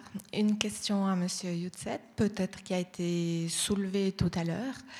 Euh, est-ce que ce que vous proposez finalement aux familles, euh, c'est un abonnement, plus un abonnement, plus un abonnement, plus un abonnement, et que finalement c'est à ça que ça va ressembler? Et puis j'ai une seconde question qui est que si le tissu journalistique euh, régional disparaît peu à peu faute de moyens, vous allez aller les chercher où, vos informations? Déjà peut-être sur la dernière question, donc l'information n'est pas créée par la RTS, elle est relayée par la RTS, elle est traitée par la RTS, mais c'est surtout euh, l'ATS qui en fournit en grande partie. Donc la, donc la RTS euh, est euh, Venez visiter une fois nos salles de rédaction, je vous expliquerai comment ça marche. non mais je crois qu'on s'est mal compris. non mais Monsieur Critin, ce n'est pas une critique, c'est juste que la, RTS, va au-delà de l'information et c'est pas elle qui crée l'information. Et s'il y a un événement sportif, bah, la RTS peut le relayer, mais elle ne crée pas l'événement sportif. Juste elle crée une bonne partie de l'information, disons. Mais, elle, la relaye, elle la crée pas, elle l'invente pas. C'est ça que je disais. Peut-être faut-il se mettre d'accord sur des définitions, ce qu'est une information peut-être. Mhm. Si Florence, tu souhaites dire ce qu'est une, information, peut-être une définition simple de ce qu'est de l'information. Est-ce que c'est le fait qui advient et l'information, c'est bah, Une information, c'est un fait qui est vérifié. C'est un fait. C'est pas seulement des informations qui viennent d'une agence de presse. C'est évidemment des informations qui peuvent venir d'une multitude de sources. Et c'est même là l'intérêt de ce métier et l'intérêt du journalisme, c'est d'aller chercher des informations ailleurs que dans les agences de presse, même si elles sont évidemment très importantes. Et penser à l'ATS, évidemment, ce soir. Il ne vous a pas, échappé qu'à bon entendeur ou temps présent, c'est pas une collection de dépêches ATS. Non, mais c'est pas ça que j'ai dit. Je crois c'est quand même des reportages, des enquêtes, etc. Mais je crois qu'en en fait, on s'est mal compris. Je disais juste qu'il n'inventait pas l'information, mais qu'il la relayée et qu'il la traitait. Donc en fait, on dit la même chose. Euh, peut-être pour revenir sur, peut-être pour revenir sur l'abonnement de fond. enfin, bref. peut-être pour revenir sur l'abonnement de fonds. Euh, nous, ce qu'on voit actuellement, c'est que la SSR est appréciée par la population, donc ce serait plutôt cette offre-là qui euh, resterait. Et aujourd'hui déjà, la population doit s'abonner à différents abonnements. Quand il veut plus de sport, il paye un abonnement en plus. Quand il veut la presse écrite, il s'abonne à la presse écrite. Quand il veut un magazine spécialisé, il s'abonne aussi. Donc Mais alors, quel euh, budget, de quel budget il devra disposer De quel budget devra disposer une famille pour faire face à l'ensemble de ces abonnements? Alors, on voit qu'actuellement, la, population est à 60% prête à payer plus de 200 francs par année. Donc, elle aura 200 francs à dépenser. Elle pourra le dépenser de manière tout à fait volontaire. C'est pas à moi de dicter un choix politique de ce que devront faire les familles et quelle offre ils devront privilégier. Je crois que quand on souhaite rendre la liberté aux citoyens, c'est pas pour venir dire derrière quel catalogue doit être soutenu. Alors moi, je peux vous dire, parce que j'ai fait sortir les prix, euh, et d'abord, je signale qu'on peut pas, on peut faire de la pay TV, mais pour la radio, c'est impossible. Parce que la radio, c'est dans les airs, d'accord? C'est les ondes hertziennes, et donc c'est impossible de demander aux gens de, de taxer l'écoute déjà, on oublie le taxement, le taxage, je sais pas comment on dit, de la radio, la taxation, de la radio. C'est pas possible. Ok, donc il reste la télévision, la vidéo et euh, l'internet. Ce qui marche, on sait, euh, eh bien, c'est disons, euh, c'est le sport, c'est le film et puis c'est le porno. Bon, ça, on va pas faire. Alors concrètement, un abonnement de fiction Netflix, Netflix pour 4 écrans, puisqu'on parle de famille, c'est 238 francs 80. L'abonnement Spotify pour la famille, s'il compte, c'est 238 francs 80, ça fait déjà 477 francs 60. Vous ajoutez un peu de film là-dedans, enfin non, le film c'est déjà dans, dans, Netflix, vous ajoutez du match, vous en avez à peu près déjà pour 250, 300, etc. Vous êtes déjà à peu près à 800 francs. Si vous voulez consommer ce que vous regardez aujourd'hui en termes de quantité, vous multipliez à peu près par 4 ou 5 francs de l'heure. Les personnes âgées, vont devoir payer 2000 à 2500 francs si elles veulent regarder autant qu'elles regardent aujourd'hui la télévision. Et comme je l'ai dit, il n'y a pas la radio, il n'y a pas une bonne partie de l'offre. Voilà, c'est ça. Moi, je n'ai pas de problème avec ça. Je n'ai pas de problème avec ça. Je dis simplement que le public va payer beaucoup plus cher que lorsqu'on se répartit forfaitairement, disons, l'effort. Il y a peut-être un mot dans ce que vous dites que j'aimerais faire émerger, c'est la notion de solidarité. C'est ça. Qui n'est pas ressortie jusqu'à maintenant. Il y avait une question ici. Alors ce sera euh, trois, remarques plus qu'une question. Euh, je suis président du conseil du public de la, de la RTSR, Mathieu Béglin, et euh, de fait, il y a une chose que vous dites, Monsieur Hutzet, et vos, vos corrélégionnaires également, qui, me dérange beaucoup, c'est dire on va rendre la liberté aux citoyens, on va rendre la liberté aux citoyens comme si aujourd'hui les citoyens étaient emprisonnés, euh, ou que leur liberté individuelle était euh, subitement entravée par le fait de devoir euh, payer une redevance. Qu'au demeurant d'ailleurs, les rentiers AVS ou invalides qui touchent des prestations complémentaires ou les personnes âgées en EMS sont actuellement dispensés de redevance, ce que le privé ne fera jamais, il ne fera jamais cadeau à des parts entières de la population de, son offre, parce que ce n'est pas son propos comme l'a dit M. Critin, son propos, ce sera de faire du rentable. Euh, le contrôle citoyen, actuellement, il existe. Le contrôle citoyen, c'est la base associative de la SSR, c'est les SRT, c'est le Conseil du public. C'est le Conseil du public qui nomme un organe de médiation qui est indépendant, qui est obligatoire aussi dans la loi et qui est une étape avant l'agence indépendante en matière d'examen de plainte, l'AIEP, euh, à Berne. Toutes ces voies-là, vous les supprimez en supprimant la l'alinéa 5 de l'article 93. Ça, c'est du véritable contrôle citoyen. Le seul contrôle citoyen que vous, vous pouvez dire, c'est dire, ah bah si les gens ne sont pas contents, mais ils ne s'abonnent plus. Mais je vais vous donner un scoop, monsieur Youtset. Quand on se désabonne de quelque chose d'un jour à l'autre, on ne le fait pas changer. À la rigueur, on le fait mourir, c'est tout ce qui peut arriver, euh, parce qu'il n'arrivera plus à, tourner économiquement, mais on ne le fera pas changer. Et on n'a plus rien à dire sur le contenu une fois qu'on n'est plus abonné. Aujourd'hui, vous avez la possibilité de saisir un organe de médiation, de saisir des gens des milieux associatifs, de faire valoir votre opinion. Et ça, c'est extrêmement important. Parce qu'un média privé, il s'adresse effectivement à des clients, ils vendent du, cerveau, du temps de cerveau disponible pour vendre du Coca-Cola ou autre chose, mais un média de service public, lui, s'adresse à des citoyens. Ce qui m'amène à ma deuxième remarque.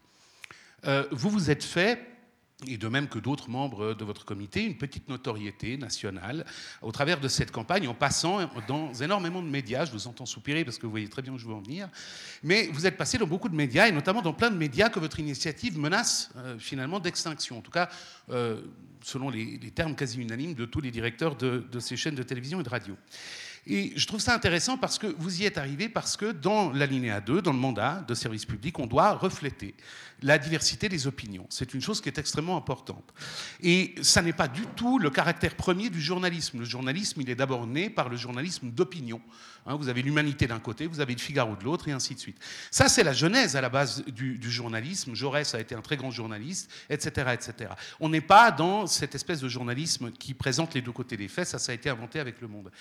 Aujourd'hui, elles le font parce qu'elles y sont tenues, parce que c'est une nécessité finalement démocratique. Et moi, quand bien même j'ai absolument en horreur la vision du monde qui est la vôtre, d'une société surindividualisée, euh, où finalement l'individualisme se fait euh, consumériste et égoïste au possible, où il n'y a justement plus de solidarité, eh bien, je pense qu'il est important que vous ayez droit à la parole et que l'on puisse entendre ce que vous avez à dire et qu'on puisse avoir des débats comme on en a ce soir. Et ça, c'est la redevance notamment le, le, permet, le rend même obligatoire. Et certains le feraient peut-être, mais d'autres ne le feraient pas. Des gens ont des intérêts économiques. On a vu par exemple en France comment quand quelques milliardaires, multimilliardaires qui détiennent le 90% de la presse privée, publique et y compris des chaînes de télévision et de radio, eh bien s'ils se mettent derrière un candidat, il a beau être strictement inconnu au bataillon avant, il peut réussir à décrocher la présidence de la République. Alors je comprends que ça vous fasse rêver, M. Youtset, mais en même temps, ce n'est pas un projet de société démocratiquement acceptable, surtout pas en Suisse où on vote très régulièrement sur beaucoup d'objets. L'information, c'est le pouvoir. L'information, c'est la connaissance. La connaissance, c'est ce qui nous permet de déterminer les positions qu'on veut avoir, et notamment quand elles sont citoyennes. C'est pour ça que cette initiative, avant même pour moi de parler des médias euh, ou de la SSR ou de la redistribution euh, qu'il faudrait, etc., c'est une initiative qui parle de la démocratie, qui parle de la manière que nous avons, nous, en Suisse, de vouloir aborder cette démocratie et du rôle que nous voulons que les médias, et y compris les médias de service public, puissent jouer dans le débat démocratique. Et enfin, là où j'arrive à ma dernière remarque, euh, c'est un élément que je trouve somme toute, euh, assez cocasse là-dedans, c'est que vous dites vouloir défendre la liberté, mais la seule liberté finalement qui, qui vous incombe, c'est la liberté purement économique. Mais au final, les gens vont payer beaucoup plus. Donc, vous allez faire les beaux jours de patrons de, médias qui viendront faire quoi? TF1 pourrait prendre le marché ici. Ils vont produire deux petits journaux d'actualité, un midi, un quart d'heure, comme ça, parce que c'est sympa. Peut-être un 30 minutes le, soir grand max. Le reste du temps, ce seront leurs programmes qui pourront simplement maximiser. Mais l'identité euh, suisse, ce qui fait la Suisse, c'est aussi le fédéralisme. Et le fédéralisme, vous disiez ça et je conclue avec ça, c'est aussi la redistribution de la redevance. Et il faut bien prendre ça en compte, c'est qu'actuellement, 73%, de la redevance est payée en Suisse allemande. Mais la télévision et la radio alémanique, elles en encaissent 43% seulement. Il y a donc 30% de ce que les alémaniques paient, parce qu'ils sont les plus nombreux, qui est redistribué en Suisse. Pour la, RTS, c'est 30% à peu près euh, de, ce qu'elle reçoit de la redevance qui, lui vient de là. Pour les Tessinois, ils payent 4%, ils touchent 22% au final, c'est 18%. Je vous laisse faire le calcul, vous êtes en économie à Saint-Gall, ça fait énormément, c'est 80% qui vient d'ailleurs. Donc, si on devait rentrer dans des offres à prix coûtant actuellement, à qualité égale, eh bien, ce serait simplement impayable pour les Tessinois, à part quelques richissimes retraités zurichois qui euh, se dorent la pilule à, Lugano. Donc, fondamentalement, ça va coûter plus cher aux gens parce que vous allez défaire un lien de solidarité. Et si, l'information de qualité n'a pas de prix, elle a un coût. Et ce coût, à un franc par jour, c'est peu cher payé. Monsieur Hutset, vous souhaitez répondre?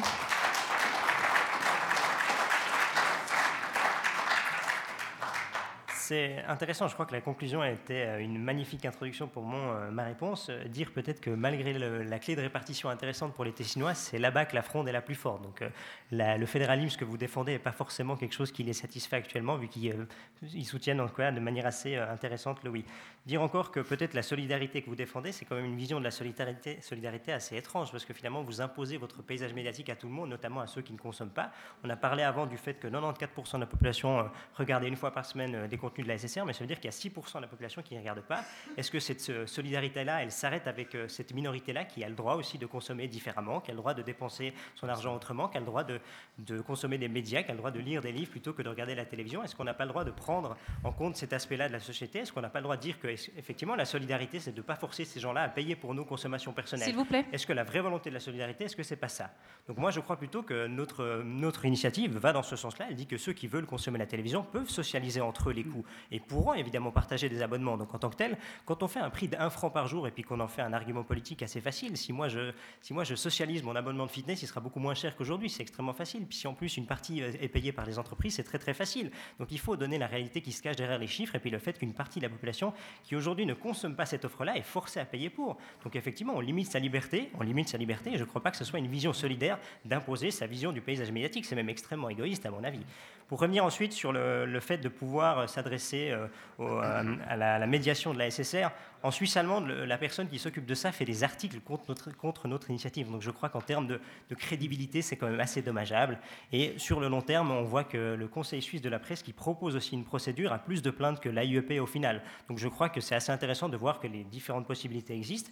Et dans, quand on a une relation avec un média, c'est beaucoup plus intéressant de pouvoir se désabonner plutôt que de devoir passer des longues semaines à faire de la médiation, à rencontrer les gens de la SSR, à discuter dans des bureaux, etc. Ce qui est beaucoup plus simple, c'est le citoyen n'a pas forcément le temps pour ça. Il travaille dans la vie de tous les jours. Donc lui, ce qu'il a envie de faire, c'est de s'abonner à une offre. Si elle ne lui correspond pas, il va se désabonner et il fera un autre choix. Donc la liberté fondamentale, c'est celle-ci. Euh, dire encore que le, Code civil oblige les médias à donner un droit de réponse si quelque chose ne nous plaît pas. Donc il y a, énormément de choses légales qui existent au-delà de notre initiative. Donc je crois que c'est assez réducteur de, de résumer ça à l'existence d'une possibilité de porter une réclamation à la SSR. Voilà, qu'est-ce qu'on a évoqué encore? Euh, Le prix, le prix évidemment, que pour la personne qui aujourd'hui ne consomme rien, à partir de l'année prochaine, il ne devra plus payer ce qu'il ne consomme pas. Donc déjà pour lui, il faudrait prendre en compte cette euh, possibilité-là, et pour lui, ça coûtera moins cher. Pour le reste, c'est comme aujourd'hui, ceux qui consomment beaucoup de sport payeront pour ce sport-là, et c'est assez juste que la personne qui regarde 15 heures de foot par semaine paye plus que la personne qui ne regarde pas de foot. Donc finalement, c'est aussi une responsabilité du citoyen, et il socialisera ses coûts avec les autres personnes qui aiment le foot, les autres personnes qui aiment le sport, les autres personnes qui aiment le divertissement.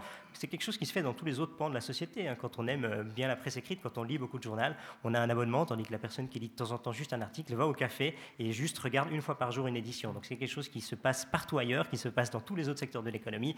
Donc je crois qu'on peut plutôt faire confiance à la population suisse qui prend des décisions comme ça chaque jour, également pour le secteur audiovisuel. Mais de temps en temps, on vit dans un pays et pas dans un magasin.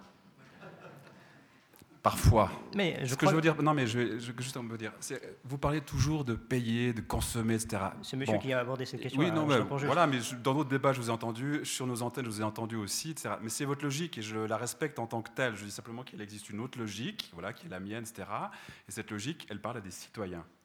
Elle parle à des hommes et des femmes qui vivent ici et qui, plutôt que de passer leur vie dans un magasin des médias, disons, euh, euh, se branchent sur nos antennes parce qu'ils ont envie de vibrer à, ce qui se passe ici, parce qu'ils ont envie de partager de l'émotion ensemble c'est peut-être un peu affectif, mais enfin ça existe aussi. Hein. Il y a aussi ça dans la vie, qu'ils ont envie de partager les événements euh, de, de leurs de leur, sportifs, des événements culturels, etc. Voilà. Puis finalement, on se raconte des histoires, on se raconte des choses. Puis à l'addition de tout ça, eh bien, il y a un pays qui existe, il y a une communauté de destin, d'intérêt, etc. C'est des choses importantes. Je pense que ça vaut la peine, disons, de mettre un franc par jour par ménage pour ça et puis pour quelques autres services publics. Je pense que c'est important.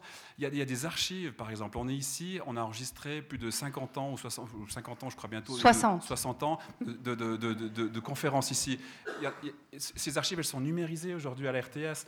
Il y a 200 000 heures d'archives numérisées à la RTS, 130 000 heures de radio, 75 000 heures de, télévision. C'est le patrimoine, on joue un peu sur les mots, je dis c'est le, le patrimoine helvétique commun. C'est ce qu'on partage, c'est nos histoires. On fait ça pour les générations futures on entretient, on sauvegarde, on ne laisse pas pourrir dans une cave, on numérise, on remet ça dans les standards modernes, on documente, on met des robots dessus pour qu'on puisse documenter, avoir des données supplémentaires, pour qu'on puisse réutiliser ça, etc. On les distribue, on redonne au public. Tout ça, cette grande histoire, si vous voulez, collective, ça c'est le service public. Alors on peut tout mouliner à l'heure de l'économie, y compris les médias, mais je pense qu'à la fin on sort plus affaibli. Voilà, collectivement on va sortir plus affaibli. Il y a beaucoup de questions, je les prendrai certainement pas dans l'ordre, vous, me pardonnerez, je vais essayer d'aller par zone.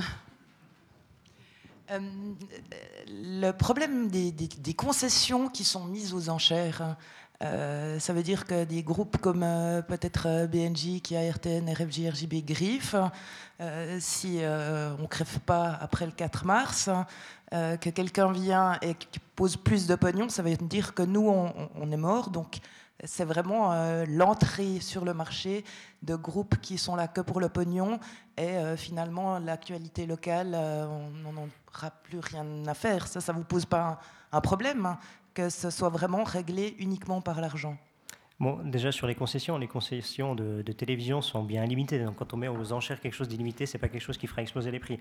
Dire ensuite que d'un côté vous nous dites que tout va disparaître et de l'autre qu'il y a des acteurs bien puissants qui vont acheter des concessions. Donc il y a de nouveau une erreur et un espace-temps logique qui ne, se, qui ne se remplit pas. Donc soit on dit que la population suisse est plutôt attachée à une offre locale et que du coup c'est pas des investisseurs étrangers qui viendront, mais c'est l'offre actuelle qui continuera d'exister. Et ensuite c'est pas quelque chose qui va exploser. Euh, pour faire la radio, il faut pas des millions et des millions. C'est quelque chose qui coûte beaucoup moins cher que la télévision. Donc euh, cette euh, inquiétude-là n'a pas raison Non, mais le fractuel n'existera plus. Ce qui va arriver, c'est qu'il y aura de la radio, de la télévision. Ça, je vous le concède. Mais ce sera uniquement sur des segments rentables. C'est uniquement ça. Mais je pense pas. Je pense que la population jurassienne ou la population neuchâteloise a également envie d'information. Donc, en tant que et surtout, la solidarité ne s'arrête pas à l'obligation dans la loi. C'est quelque, chose qui, quelque chose qui se passe en Suisse. Les Suisses sont solidaires avec les différentes régions linguistiques. Ils tiennent à la Suisse en tant que telle, comme maintenant. Et il faut arrêter d'imposer ça par la loi. Il faut penser que les Suisses sont solidaires de manière volontaire et qui tiennent à ce modèle-là de la Suisse que vous nous vendez pendant toute cette campagne-là. Je crois qu'on peut être fier de la Suisse et être prêt à payer de manière volontaire pour le reste de la Suisse sans être obligé par une redevance. Quand on est... Et puis surtout, la redevance réduit finalement le citoyen, un consommateur, tandis qu'un citoyen libéré qui peut faire des choix devient un consommateur, donc il devient beaucoup plus citoyen qu'aujourd'hui. Je crois que le système actuel l'endort parce qu'il endort son esprit critique, parce qu'on lui offre une offre sans lui demander son avis tout au long de la, de la création du contenu. Bon, je suis un manipulateur de foule, mais, mais euh, plus sérieusement, euh, regardez, quand je dis que c'est pas rentable, c'est pas pour vous raconter des, histoires. Prenez, prenons la radio pour parler une fois d'autre chose que la télévision. Euh, il y a une radio qui vous soutient, hein, c'est d'ailleurs la seule, je crois, avec une autre suisse alémanique, c'est Rouge FM. Rouge FM touche, je crois, à peu près 1,2 million de 1 million 200 000 auditeurs dans le bassin alémanique. Une situation, un bassin économiquement rentable. Ils ont pour ça, allez, je ne suis pas tout, très au clair, peut-être 2-3 émetteurs. Ok, ils diffusent euh, largement leur, programme. BNJ, donc le groupe des, radios, par exemple Fréquence Jura, etc., ou RTN ici, c'est un bassin de 300 000 euh, auditeurs, c'est quatre fois moins. Et pour ça, vu les vallons, etc., il faut trois fois plus d'émetteurs. Donc ils ont un facteur dégradant de 9. Voilà, c'est pas rentable. Donc à la fin, ce qui est rentable, c'est Genève, c'est Lausanne, c'est Zurich. Et puis c'est seulement sur certains segments de programme. Et le reste, ça n'est pas intéressant. Donc il n'y aura pas, ou il y aura aucun acheteur qui va venir acheter ces concessions-là. On viendra acheter des concessions pour faire du fric, parce que c'est la, la loi qui est proposée. Et donc, on produira une heure de programme. Et puis, comme le Conseil fédéral n'aura personne qui voudra produire quatre heures de programme, il va vendre à celui qui fait une heure de programme et qui va mettre le meilleur prix. D'autres questions ici? Je voudrais saluer la clairvoyance de Nicolas Youtse. Au début de ce débat, il a identifié très lucidement un des enjeux cruciaux de notre époque, la nécessité de muscler l'esprit critique par rapport à l'information, par rapport à l'image, par rapport aux sources. C'est tellement vrai que, conscients de cet enjeu, les départements de l'instruction publique ont décidé de signer un accord de collaboration avec un acteur médiatique important pour favoriser cela. Cet acteur, c'est la RTS. C'est ce qui permet notamment de préparer des dossiers sur les fake news, sur les théories du complot qu'on retrouve dans RTS Découverte. C'est ce qui permet de financer des émissions spéciales pendant la semaine des médias à l'école. C'est ce qui permet de retrouver des émissions numérisées. C'est ce qui permet de séquencer les magnifiques reportages dans l'émission sur le réchauffement climatique qu'on a vu sur les différentes chaînes nationales de la SSR en automne. Alors, Monsieur Youtset, si votre initiative passe, qui va produire ces séquences qui sont non rentables? Donc, encore une fois, on parle d'une offre qui apparemment est de qualité, est appréciée par les écoles, et les écoles ont évidemment des moyens qui sont alloués par euh, la Confédération, payés par les impôts. Donc, euh, Et encore une fois, le texte de l'initiative. Non, mais il faut seulement voir que la. la On n'a dit pas de financement par des tiers. Exactement. Non plus. Ce que je viens de dire seulement, c'est que c'est une offre qui est appréciée, donc en tant que telle, une, une école peut payer pour ce contenu-là, que ce soit la SSR qui le fasse ou par une autre. Et dire seulement que l'initiative, l'initiative ne parle même pas de la SSR, donc la SSR est libre de continuer à faire ce contenu de qualité-là et d'avoir des partenariats avec différents acteurs, que ce soit dans la vie associative, que ce soit dans la vie euh, économique. Et, si les élèves ont besoin de ce contenu-là, c'est soit la SSR qui le fera, soit un autre acteur. Je crois qu'il ne faut pas avoir peur que du contenu de qualité existe dans le futur. C'est assez clair que les profs ne se basent pas seulement sur du contenu de la SSR pour informer leurs élèves et que la SSR est peut-être un partenaire privilégié, mais il n'y a pas de raison dans le futur qu'elle ne continue pas à le faire s'il a du contenu de qualité à proposer. Mais euh, ce sera plus la SSR, donc il ne faut pas se raconter des histoires là aussi. Ce sera une radio-télévision privatisée qui sera régie avec un autre objectif. Qui fera du contenu de qualité pour les, pour Oui, les élèves. C'est ça qui est important au final. hein. C'est pas l'existence. Enfin, si c'est rentable, si c'est sponsorisé, parce que euh, moi, si je reviens dans l'économie privée, je ne suis pas sûr que je m'intéresse autant aux, aux écoles. Mais maintenant, c'est un bon exemple ce que vous venez de dire, parce que les écoles vont financer. Euh, On vous entend dire aussi dans d'autres débats que finalement, le langage des signes, etc., il y a une obligation euh, législative, je ne me rappelle plus, etc., légale, etc. Ok, il y a un million de personnes hein, qui, sont, qui souffrent d'un handicap sensoriel, etc. Euh, mais disons, si on supprime euh, la taxe, la redevance, qui permet de faire tout ça, de faire toutes ces prestations que je vais appeler sociales. Mais comment on va les financer? Il faudra donc lever de nouveaux impôts. Alors on est dans cette situation ubuesque que vous proposez aux Suisses de faire une économie sur leur porte-monnaie de 365 francs pour lever de nouveaux impôts derrière, qui vont d'ailleurs tous coûter beaucoup plus cher. Vous dites, ouais, mais les cantons vont se débrouiller. Non, d'abord, c'est la Confédération qui a la compétence, donc il faudra remodifier la Constitution pour que les cantons aient la compétence. Donc on va tous repartir aux urnes pour changer cette affaire-là. Puis ensuite, c'est d'abord, je crois que c'est la lignée 1, l'ar- la- l'article 93. Puis ensuite, imaginez en Suisse romande le concordat des sept cantons pour essayer de recréer une radio-télévision romande. Et donc, je ne parle même pas de Canal Alpha, de l'aimant, bleu, de la télé, juste une radio-télévision romande. Alors, on va se mettre à table, il va falloir faire sept lots radio-TV dans les cantons romans. Il va falloir lever sept fois les impôts, puis réunir tout ce petit monde autour d'une table pour dire maintenant on recrée une radio-télévision suisse romande. Ok.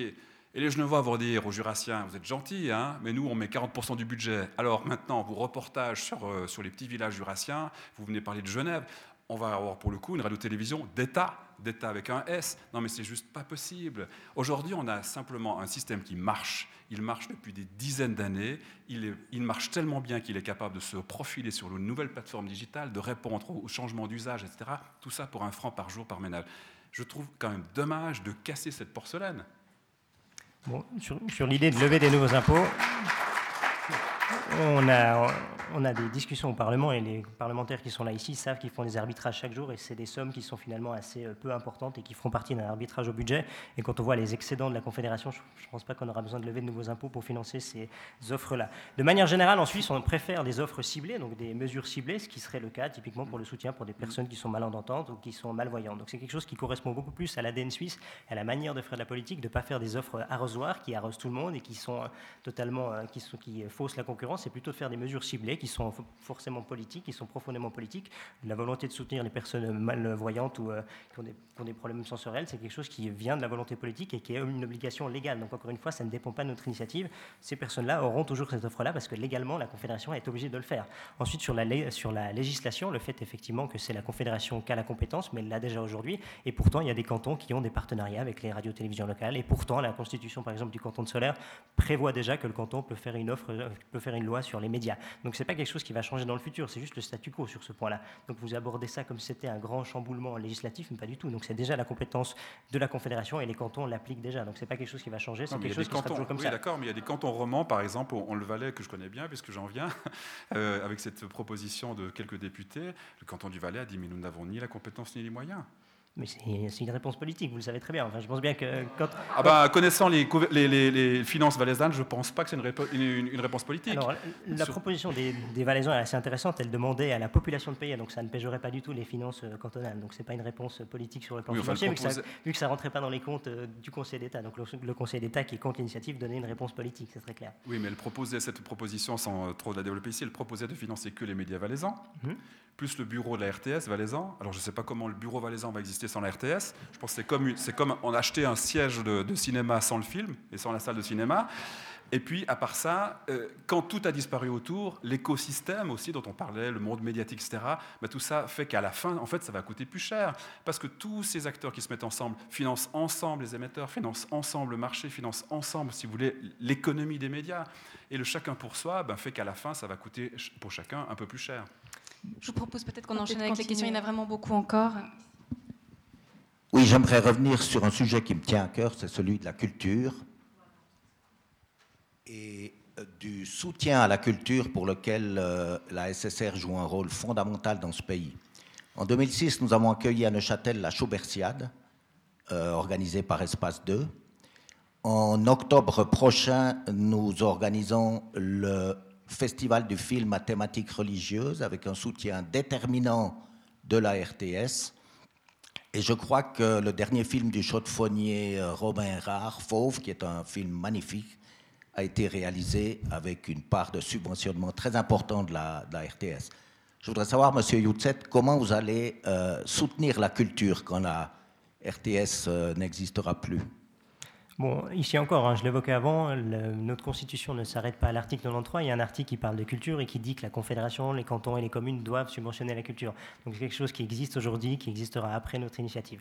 Ensuite, je ne crois pas qu'on ait créé une redevance pour faire de la SSR une sorte de ministère de la culture bis, parce que c'est quand même ce qu'on voit euh, durant cette campagne, une sorte de, vaste clientélisme de gens qui se lèvent parce qu'ils profitent indirectement de la redevance. Et je crois que dans une partie de la population, c'est quelque chose qui pose problème. Si on a envie de soutenir la culture, il faut que ce soit des gens qui soient élus pour ça, qui le fassent et qui le dépensent. Donc typiquement au Parlement, quand il y a des dépenses culturelles, il y a aussi un suivi des dépenses, il y a une surveillance, il y a une volonté démocratique de soutenir certains pans de la culture ou pas. Donc je crois que c'est beaucoup plus sain si c'est euh, des acteurs qui sont élus par la population et qui ont une volonté démocratique de le faire, plutôt de confier ça à la SSR, qui devient une sorte de ministère de la culture ad hoc, en plus de ce qu'on connaît à Berne avec M. Berset. Ensuite, dire que si la RTS remplit un rôle tellement important, et la SSR en général tellement important pour la culture, elle pourra toujours le faire dans le futur. C'est Dans les rapports, c'est ce qui plaît le plus à la population avec l'information locale, c'est la culture locale. Donc la population est prête à payer pour ça, et il n'y a pas de raison dans le futur que la SSR puisse pas remplir ce rôle-là, c'est seulement qu'elle le fera avec l'argent qu'elle aura, enfin, qu'elle aura obtenu de manière volontaire auprès des citoyens, et c'est plus l'entier des citoyens qui ne veulent pas soutenir par exemple ça, qui devront le payer. Donc il n'y a pas de, a pas de nouveau, il n'y a pas de volonté de faire peur, il n'y a pas de besoin de faire peur, alors que la Constitution oblige la Confédération, les cantons et les communes à le faire, et que c'est une des choses qui est le plus appréciée dans l'offre de la SSR. Là aussi, c'est une, erreur, une méconnaissance de comment fonctionnent les choses. Nous apportons un tiers du financement public du cinéma, environ 40 millions, 27 millions dans le pacte, plus ce que nous mettons chacune des unités d'entreprise, ça fait une quarantaine de millions par année. Mais ce n'est pas qu'une histoire d'argent. Vous savez, euh, un film, il se fait avec des idées, etc. Il se fait avec du financement privé, les producteurs, avec du financement public. S'il n'y a plus ces 40 millions, il faudra de nouveau aller le chercher dans le budget de la Confédération, comme pour les, les sourds et malentendants, comme pour les enfants, comme pour etc. Tout ce qu'on est en train de faire une liste à, commission, entre guillemets, assez grande là. Mais surtout, s'il y a une télévision qui met de l'argent, c'est pas parce que c'est un ministère de la culture ou un office du cinéma. Cette télévision, elle apporte sa spécificité, c'est-à-dire la diffusion elle apporte le fait que ce film est vu largement et donc mérite un financement. Et ensuite, elle apporte ses partenariats avec les télévisions européennes qui font que ce film est coproduit et diffusé à l'étranger. Mais les télévisions européennes ne vont pas venir faire des partenariats avec l'Office fédéral de la culture. Ce n'est pas une télévision. Le quartier des banques que nous avons financé, etc., diffusé euh, récemment sur nos antennes euh, à la fin de l'année passée, là maintenant, au mois de mars, est diffusé en Belgique par la RTBF puis sera diffusé au Danemark, qui est la mecque des, séries télévisées en Europe, puis sera diffusé en Israël, en Hollande, au Portugal, etc. Ça, c'est parce qu'on fait partie d'un réseau international. Ça aussi, on a assez peu parlé de ce rayonnement, hein, finalement, de, la, rayonnement de la Suisse. Voilà, on rayonne à travers Federer, on rayonne aussi à travers nos films. D'autres questions ici? On pose beaucoup de comparaisons entre la presse écrite et puis les radios et télévisions, euh, en disant voilà les radios et télévisions bénéficient d'une redevance, mais on n'entend pas très souvent de dire que la presse écrite bénéficie aussi d'une aide à la presse, une aide qui leur permet d'avoir un rabais sur la distribution de leurs journaux. Euh, C'est-à-dire que si on suit votre logique, votre prochain combat, Monsieur Youtset, c'est de, de dire on supprime l'aide à la presse, à une presse qui est déjà en grande difficulté aujourd'hui? Bon, c'était de la presse et indirecte, elle, elle concerne la distribution des journaux papier, donc c'est pas tellement un modèle d'avenir en tant que tel, c'est plus la façon de consommer qui va supprimer cette aide-là que moi. Et encore une fois, c'est une, décision qui est prise par les parlementaires et pas par moi, c'est m'accorder une grande importance. Et je crois qu'ici, on est de nouveau sur une mesure ciblée qui correspond beaucoup plus à la manière de faire la politique en Suisse, donc de cibler certaines, certaines, certaines problématiques et de leur apporter une solution plutôt que de subventionner l'entier d'un paysage médiatique. Donc nous, on s'attaque à l'entier du paysage médiatique et à la volonté de subventionner l'entier, et on n'est pas du tout contre des mesures ciblées qui existent de manière pragmatique et qui sont adoptées par le Parlement. Donc encore une fois, on compare des pommes et des poires et c'est pas un modèle d'avenir. La subvention pour la distribution des versions papier d'un journal, c'est quelque chose qui dans une quinzaine d'années n'existera plus forcément. Ce qui serait peut-être quand même intéressant, c'est de vous entendre sur euh, ce qui va se passer le, 5 mars en cas de, de victoire du non. Euh, quel est votre prochain combat? C'est quoi la prochaine étape? Parce que vous n'allez pas vous arrêter en si bon chemin. Bon, c'est encore une fois à m'accorder un, bien grand, enfin une bien grande ambition. Cette initiative, elle est, on la porte, mais c'est 112 000 signataires, donc c'est une partie de la population qui nous a soutenus dans ce combat-là. Mais euh, c'est même pas moi qui l'ai lancé. Moi, je suis encore extrêmement jeune en politique, donc c'est pas mon combat. Moi, c'est pas le combat de ma vie. Vous représentez un, groupement qui l'a lancé et vous êtes là en tant que président de ce groupement. C'est bien juste. C'est évidemment en tant que tel que je vous pose cette question. C'est juste, c'est juste. Dire à côté, vous l'avez abordé en préambule, je suis président des, jeunes PLR en Neuchâtelois, donc euh, des, défis politiques, on en a chaque jour. Je crois que ça ne s'arrête pas du tout à la, à la redevance, et on en a plein d'autres. Je crois que les lister serait un peu, euh, peu intéressant pour la thématique, parce qu'aujourd'hui, c'est la redevance qui est en jeu, et on ne va pas annoncer une prochaine initiative aujourd'hui alors qu'on doit déjà gagner le premier combat. Je crois qu'on va déjà à cette classe. Même s'il y a quelques bruits de coulisses qui courent déjà sur la prochaine étape. up. Quels sont les vos Sur l'idée, sur, euh, je ne sais pas, c'est des choses qui ont été publiées dans la presse. Bon, euh, alors, je pense que vous voulez aborder la redevance à 200 francs. Donc par exemple C'est plutôt une idée, qui, euh, une idée qui vient de l'UDC et qui n'est pas tellement portée par notre courant, parce que notre problème avec la redevance, ce n'est pas tellement le montant au final. Ce n'est pas économique comme problème. Le problème, il est philosophique. Non, le problème, il, est, il, est, politique et il est démocratique. Mais parce que nous, on n'a pas envie que ce soit l'État qui impose aux citoyens et qui leur dise qu'il faut payer chaque année pour une liste média arbitraire. Donc en tant que tel, ce n'est pas le montant de la redevance qui pose problème réellement, c'est plus la logique qui se cache derrière. Donc on ne pourrait pas défendre une initiative qui peut le couper en deux seulement. Donc nous, si on coupe le problème en deux, ça reste un problème. Donc au fond, notre combat est profondément philosophique et c'est pour ça qu'il est quasiment, euh, qu'il est, qu'il est basé sur ça et qu'on ne peut pas annoncer que dans le futur, on va faire quelque chose qui va à moitié. Je propose qu'on continue avec les questions. Merci. Bon, moi, je voudrais quand même... Euh, dire que je vous trouve très courageux parce que vous êtes quand même venu dans une façon de Lyon, donc je parle à Monsieur Yutse, donc euh, j'admire quand même votre courage. Maintenant, c'est vrai que je trouve quand même, euh, on, est on serait le seul pays européen démocratique à supprimer ce service public, alors qu'on est le seul pays européen à avoir une démocratie directe, où c'est tellement important que les gens puissent vraiment être informés et avoir des débats politiques neutres euh, et ça, je trouve vraiment, euh, moi, ça me fait très peur. J'ai eu entendu, par exemple, euh, il faut, je pense que ce serait nier la réalité que si les médias dépendent plus encore des, publicités qui, qui puissent rester neutres. Voilà, j'ai le cas entre autres d'un journal sérieux comme Bilan qui, on a quand même eu, qui nous a dit oui, à un certain point, si un article peut arriver à, comment dire, à gêner un de nos publicitaires, euh, enfin, un annonceur principaux, on ne va pas dépasser un certain point. Donc quand j'entends ça, moi, ça me fait très peur de dire de dépendre encore plus de la publicité. Et c'est vrai que j'adore la RTS. Euh, J'adore des émissions qui sont euh, soit documentaires, culturelles, etc. Euh, je suis prête à payer jusqu'à présent 450 francs. C'est vrai que je m'en réjouis de payer 352. Mais mes moyens, je ne pourrais pas payer 365. ou 365, pardon. Euh, mais je ne pourrais pas payer 800 francs ou 900 francs ou 1000 francs par année pour avoir cette qualité-là. Et je le regretterais. Voilà, merci beaucoup. Merci pour votre question. C'est assez drôle. C'est le deuxième compliment qu'on me fait. Et après, c'est des questions qui sont toujours très, très écorcées. ça. ça va ensemble. Voilà. Dire peut-être qu'effectivement, on est le, premier pays démocratique à se poser la question du financement. Donc c'est quelque chose qui va suivre dans les différents pays. C'était listé aujourd'hui, par exemple, dans le journal Le Temps de manière assez exhaustive et intéressante. Donc c'est un débat qui fait que commencer. Donc il y a toujours un pays qui, fait le pas en premier. Il y a toujours un pays pionnier. je crois que la Suisse qui se, qui se gausse d'être un pays d'innovation, un pays qui est volontaire, un pays qui est ambitieux, je crois qu'on est parfaitement placé, notamment en raison de la démocratie directe. On a vu la vitalité du débat et la qualité du débat, notamment peut-être ce soir. C'est assez intéressant de pouvoir discuter de quelque chose d'autant fondamental. Et ça ne s'arrête pas à l'existence d'un service public par la loi. C'est quelque chose qui se fait dans la presse écrite, qui se ferait en face à face avec la population. Donc c'est quelque chose qui existera encore dans le futur. Et s'il y a bien une population qui, dans le monde, a la, volonté et la, capacité de comprendre que l'information a un coût, c'est en Suisse, vu qu'effectivement on vote tous les trois mois. Donc s'il y a bien une population qui sera prête à payer pour cette information-là, c'est la nôtre. Juste peut-être dire au passage, le Club 44 est une association un peu non lucrative qui est soutenue par les pouvoirs publics et c'est grâce à eux qu'on peut aussi faire des, prix. Alors ce soir c'est de l'entrée libre, mais ce n'est pas la règle. Et je pense qu'il ne faut jamais oublier que le financement public crée une de certaines conditions et qui permettent aussi qu'on soit neutre ce soir. Une question ici? Oui, bonsoir. Je déclare mes liens d'intérêt, Ludovic Rocky, employé de la RTS. Euh, il y a un truc qui me frappe, c'est Monsieur Youtse, vous répétez, vous venez de leur dire, la population suisse adhère aux produits, donc sans redevance, elle va continuer à adhérer aux produits. Magnifique, donc euh, il faut juste continuer à le proposer. Mais je me demande si vous croyez vraiment à ce que vous dites, parce que vous répétez ça en boucle. Hein. Je prends un exemple. Si on dit ici à la chaux de fonds, on vous rend chacun 100 balles d'impôts parce qu'on ne va plus financer les musées et puis la salle de musique. Est-ce que. Et puis, vous allez me dire, oui, mais la salle de musique, elle est toujours pleine, et puis les musées la chaux de fonds sont pas mal foutus, il y a du monde, donc il y a une adhésion des chauds de fonniers, donc ça va continuer à être plein, et ils vont payer pour la salle de musique et les musées.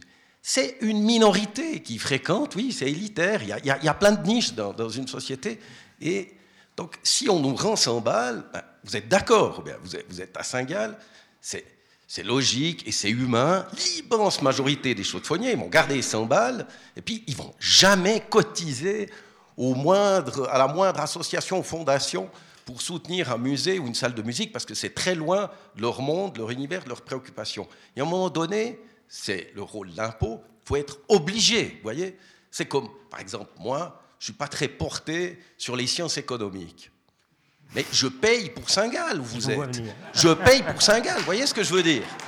Alors, je pourrais dire que je, je suis dans un pays qui m'enlève ma liberté de payer pour les écoles qui m'intéressent, ou par exemple, je sais pas, mettons que j'aime que le cirque.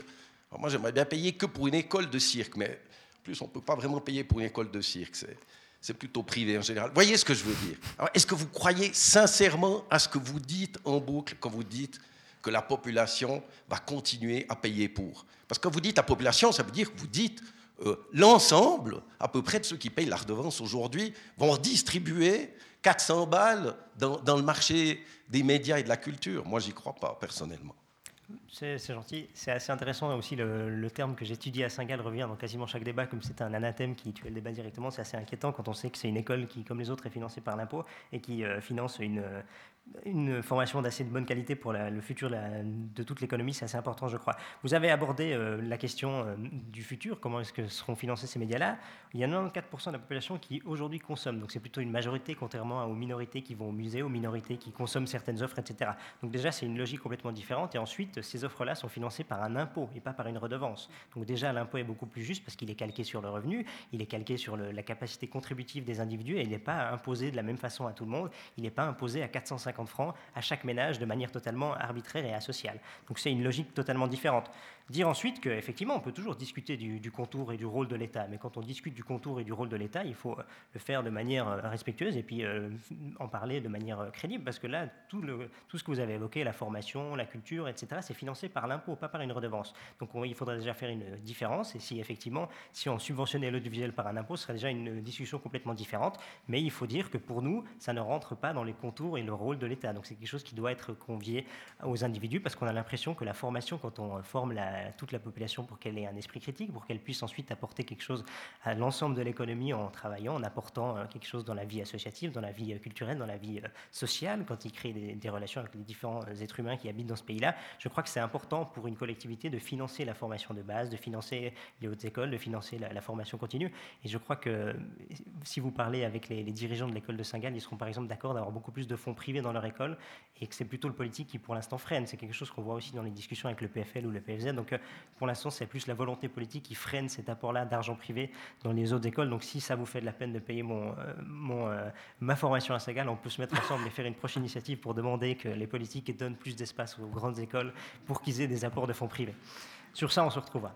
Voilà, dire ensuite qu'en Suisse, euh, la population, elle donne chaque année de manière volontaire 1,8 milliard de dons. Donc on est une population, on est un peuple qui est très très euh, généreux, qui a, beaucoup de dons parce qu'on a un pouvoir d'achat plus élevé qu'ailleurs. Donc encore une fois, on rend 1,3 milliard à la population, et il y a déjà 1,8 milliard qui est offert chaque année de manière totalement, euh, enfin sans contrepartie. Donc on est plutôt un peuple qui est disposé à faire ce genre de choses-là. Donc je crois qu'il faut plutôt avoir confiance envers les individus de ce pays-là parce qu'ils ont été formés dans des écoles qui les rendent notamment attentifs aux minorités linguistiques et au fait qu'on a un pays très très euh, avec les différentes régions à prendre en compte et puis les spécificités du pays qu'on doit respecter. Donc moi je suis d'accord de faire confiance aux citoyens parce que je pense que notamment ce débat les a rendus attentifs à toutes ces spécificités-là et à l'importance de ces différentes choses qui forment notre pays.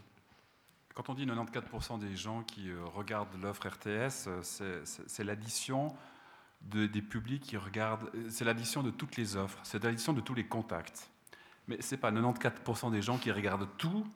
Il n'y a, pas 94% des gens qui, écoutent toutes les chaînes, qui regardent toute la, télévision. Sinon, je m'inquiéterais pour, hein. pour, le, pour le travail, disons. ça, ça veut dire qu'il y a des tas de gens qui regardent un petit bout puis la somme de tous ces, tous ces petits publics, ça fait 94% de la, de la population qui est en contact avec la globalité de l'offre de la RTS. Donc, si vous privatisez, que vous introduisez la notion d'économie de, de, marché par rapport à cette production, on revient à des systèmes de bouquets thématiques, de petites chaînes, de petits ensembles, de petites niches. Dans ce pays, il y a 94% des gens qui sont en contact avec la culture. Alors c'est pour ça que euh, si on privatise toute la culture, comme, euh, vient de dire M. Rocky, eh bien, les, quelques personnes qui s'intéressent à la musique classique et à la chaude de fond, vous imaginez combien elles vont payer l'entretien de cette salle et la programmation. Donc c'est bien parce qu'on met ensemble en commun tous les intérêts, tous les intérêts, qu'on arrive à avoir un intérêt public. Je reviens à ces questions un peu philosophiques, parce que c'est ça la, la question qui est posée par votre initiative. L'intérêt public global. Voilà. Et ensuite, on se partage les richesses. Et si vous en voulez un petit peu, vous prenez un petit peu. Et si vous en voulez beaucoup, vous prenez beaucoup. Mais celui qui a mis un petit peu, eh bien, il ne il, vient pas revendiquer sa part. On partage ça ensemble. C'est une notion un peu, voilà, c'est vraiment de service public. Une question ici? Alors, ben, je voulais déjà euh, juste revenir sur l'école à Saint-Gall financée euh, par euh, des fonds privés. Je pense que c'est intéressant quand même de regarder les intérêts euh, des privés qui veulent investir dans ce genre d'institutions et pourquoi ils le font et si après la recherche peut continuer à être indépendante ou non. Et puis, euh, moi, la question que je voulais voir avec euh, ben, les deux intervenants, c'est la question de, des jeunes qui viennent et puis qui consomment l'information d'une manière différente quand même de, des générations précédentes, et notamment qui sont habitués à la gratuité et qui veulent consommer l'information sur Internet et la plupart du temps gratuitement. Sachant ceci, euh, quels acteurs vous voyez apparaître si la RTS devait disparaître Quel type d'acteurs euh, viendrait après et euh, fournirait du contenu gratuit pour, pour les jeunes qui, qui veulent ça en fait? Sachant que sur Internet, pour l'instant en tout cas, les, les annonceurs ne permettent pas d'être rentables. Peut-être sur la, première question sur euh, l'université de manière générale, en fait, en Suisse, on a un, système qui est quand même euh, basé sur la collaboration entre les entreprises et la formation. Donc, effectivement, ce que veulent les entreprises, c'est des gens bien formés, c'est des intérêts qui sont bien connus et qui sont bien défendus par les deux parties. Donc, il ne faut pas avoir peur de la collaboration entre les entreprises et la formation. Euh, dire ensuite qu'effectivement, il y a une partie de la population qui a été habituée, notamment par les éditeurs qui ont offert des journaux de manière gratuite, à consommer de manière gratuite. Et je crois que notre argument, c'est plutôt le contraire. On dit qu'il faut payer ce qu'on consomme. Donc il y a la notion de paiement, parce qu'on ne nie absolument pas, et ce serait absurde de dire que le contenu de qualité n'a pas de prix. évidemment qu'il a un prix et que la population doit payer. Donc je pense que ce genre de débat, qui a duré pendant maintenant plusieurs mois, a permis de rappeler à la population que derrière toutes ces offres-là, il y avait des gens qui travaillaient, il y avait un prix, et que du coup, il faut payer pour. Donc je crois que c'est plutôt une notion intéressante pour le public, et qu'on a pu les rendre attentifs à ce fait-là, notamment par la campagne. Donc nous, c'est pas du tout ce qu'on ce qu'on veut encourager, un monde de la gratuité où plus rien n'est payé, etc. Donc euh, les acteurs du futur, c'est notamment la RTS. Je pense que M. Critin va arriver là-dessus. Et ils ont fait une transition en ligne qui est assez intéressante et qui démontre qu'ils ont des capacités à l'interne pour affronter ces changements-là. Et ce sera des acteurs comme, euh, comme euh, la RTS, ce sera des acteurs comme les journaux qui aujourd'hui aussi migrent en ligne et qui font une offre de qualité en ligne. Donc c'est ces acteurs-là qui répondront à l'offre de la jeune génération et d'autres euh, qui viennent aussi de l'étranger, mais il n'y a, pas de, a pas de volonté euh, xénophobe de dire qu'un acteur étranger ne peut pas offrir quelque chose d'intéressant pour les jeunes qui passent beaucoup de temps sur YouTube, par exemple. Je ne suis pas euh, contre le fait que les jeunes passent du temps sur YouTube ou sur d'autres plateformes. C'est typiquement de nouveau à la jeunesse de, choisir quels acteurs ils veulent soutenir et quels acteurs ils veulent suivre. Ce qui est important ici, c'est de les former à bien connaître les sources et à bien identifier les sources. Mais là, c'est la, pouvoir de, la volonté et la responsabilité du politique de mettre ça en place. Et c'est de nouveau pas du tout lié avec notre initiative. Peut-être juste une question. La presse écrite en ligne, elle est payante, sauf erreur, non? Enfin, on peut lire un bout et puis après on paye. Exactement, mais donc il y a la volonté euh, notamment d'offrir une partie gratuite pour attirer oui, les les, les quatre premières lignes, je sais pas. Ben, ça dépend des médias. Hein. Ah, peut-être pas 20 minutes, pardon. Ben, les deux plus consultés, c'est la RTS, c'est 20 minutes, et ces deux acteurs qui sont gratuits, entre guillemets, en ligne. Oui, pour des raisons différentes. une question ici euh, Oui, bonjour. Alors, euh, moi j'ai une question. On, on, a beaucoup parlé de la RTS, on peut aussi revenir un peu sur les médias régionaux. Euh, je suis allé voir aujourd'hui sur le site euh, Bacom, euh, enfin les, montants de la redevance. Je crois, que c'est environ, enfin pour BNJ TV, donc Griff, non pas Griff, parce que Griff, bon, vive avec BNJ, mais pour Canal Alpha, etc. Ça représente environ, je crois, autour des 3 millions chacun, donc c'est environ 6 millions quoi pour pour les médias régionaux. Si si on prend, je sais pas, dans le bassin de population où on est ici c'est environ 250 000 personnes. Si on, considère que 50 000 personnes, euh, enfin 20%, sont vraiment intéressés aux médias régionaux, euh, si on répartit, enfin, admettons qu'on supprime la redevance, euh, si on répartit ces 6 millions sur les 50 000 personnes, bah, si on parle en ménage, peut-être 20 000, ménages, ça ferait quand même un montant de 300 francs par année, quoi, juste pour avoir l'activité régionale. Donc je suis désolé, moi je gagne bien ma vie, mais j'aime quand même pas autant l'activité régionale pour payer 300 francs euh, par année. Quoi. Donc je vois, je vois pas comment, sans la redevance, ces médias pourraient survivre alors déjà sur la, redevance actuelle, donc sur les 450 francs, il y a un peu plus de 20 francs par ménage par année qui reviennent à ces acteurs-là. Donc dans un monde où on rend 450 francs aux citoyens, ils auront ces 450 francs qui pourront investir de manière totalement volontaire. Donc s'ils veulent privilégier des acteurs locaux plutôt que la, grande SSR qui parle peut-être beaucoup euh, moins, en tout cas moins précisément de leur actualité typiquement locale ou même communale, ce sera un choix qui leur sera euh, rendu. Mais avec 450 francs, vous pouvez les investir de manière totalement volontaire sur, euh, la part de financement qui est apportée à Canal Alpha ou à BNJ, etc., il y a un tiers de financement alémanique. Donc en plus, il faudra encore euh, ajouter cet indice à votre calcul. Il faut bien se rendre compte de ça. On revient à la cohésion nationale, à la Suisse, au fait qu'on met tous ensemble nos, nos richesses. Voilà. Peut-être il reste encore quelques questions. Est-ce que vous êtes tous d'accord qu'on prolonge un petit peu de quelques minutes ou pas? 5-10 minutes ou pas? Il reste encore 3-4 questions, je crois. Merci. Je travaille dans une bibliothèque publique. En principe, les gens qui fréquentent ces lieux, ça s'appelle des lecteurs. Je crois que ce serait une belle obscénité si ça s'appelait des clients. J'aimerais savoir ce qui autorise à considérer que la population d'un pays, dont l'État est l'émanation, ce qui ne veut pas dire que ce soit brillant, mais c'est l'émanation de la population, autant qu'on sache ici, on n'a pas un Assad à la tête du pays. Donc s'il y a un État qui détermine des impôts, c'est parce que la population de ce pays veut que ça fonctionne comme ça. Qu'est-ce qui autorise à considérer que cette population devrait cesser d'être des habitants d'un pays et se voir réduite à la condition de client, à tout point de vue Ça s'est fait en réalité avec l'assurance maladie dans ce pays qui a transformé la santé des gens en produit industriel. Ce qui est une saleté sociale. Je ne vois pas l'intérêt que la production d'informations, parce que par exemple la radio romande produit de l'information, elle ne se contente pas de la distribuer, et telle autre radio et tel autre journal journaux locaux qui en général sont en main d'entités non locales. Je crois savoir que c'est Ersan en France qui possède Arc-Info. Ce n'est pas la région. Ersan possède ça parce que ça l'arrange. Je ne vois pas pourquoi on devrait accepter d'être soumis à cette sorte de, disons, de machination.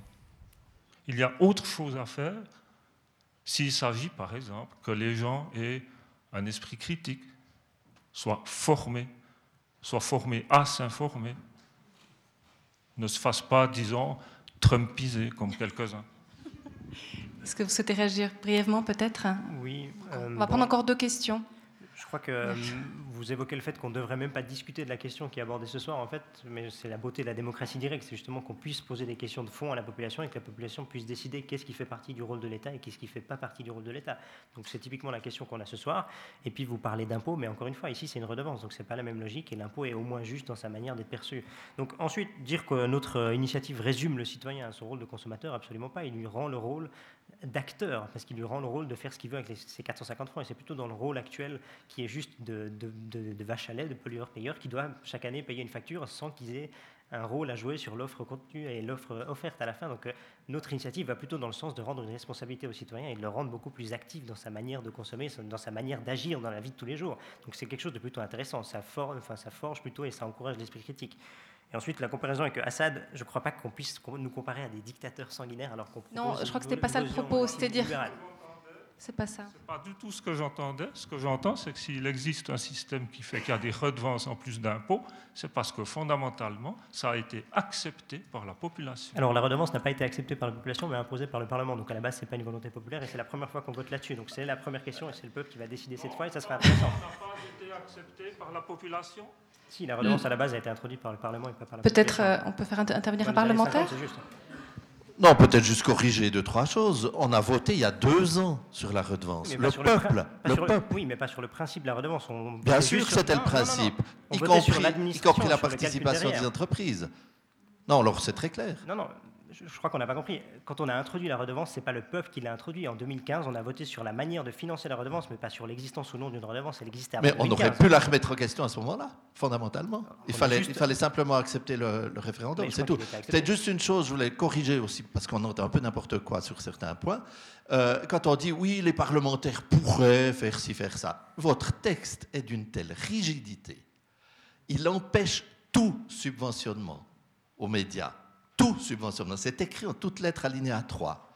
On n'a aucune marge de manœuvre au Parlement pour faire quoi que ce soit. Donc dans les huit mois, eh bien, les médias doivent trouver de quoi rebondir, mais c'est tout. On n'aura aucune possibilité. Par contre, si on veut faire évoluer le système, il faut dire non clairement, parce que là, le projet de loi, il est prêt. On va le traiter à partir du mois de juin au Parlement, parce que contrairement à ce que vous dites dans la campagne, pendant deux ans, on n'a pas arrêté en commission de traiter de la question. Et tout ça va redémarrer à partir de la votation du mois de mars. Donc il faut quand même juste rétablir deux, trois choses à ce niveau-là. Le Parlement euh, est peut-être mauvais, il faut le changer à la prochaine élection, mais dans ce sens-là, je crois qu'il fait son travail, et il fait son travail en vue de faire évoluer le système, mais bien sûr en défendant un service public fort, qui est une condition sine qua non pour notre démocratie.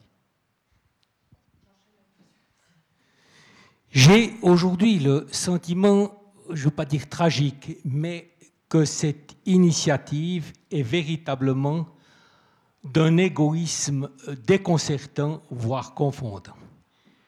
Vous avez tout à l'heure dit, euh, Nicolas, que vous souhaitiez que les gens prennent des abonnements.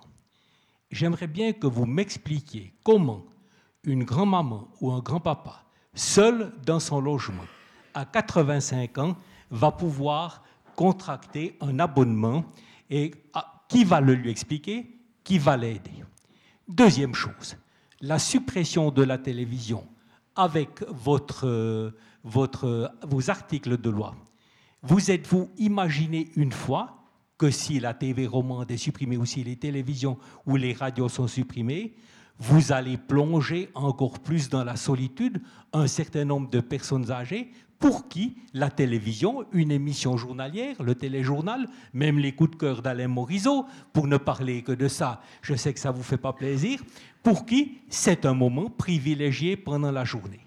D'où mon appellation d'initiative égoïste et j'aimerais que vous ayez une fois une pensée un peu plus profonde pour une tranche de population qui est le quatrième âge et non pas des caprices de quadragénaires qui se font plaisir avec cette initiative. Je vous remercie.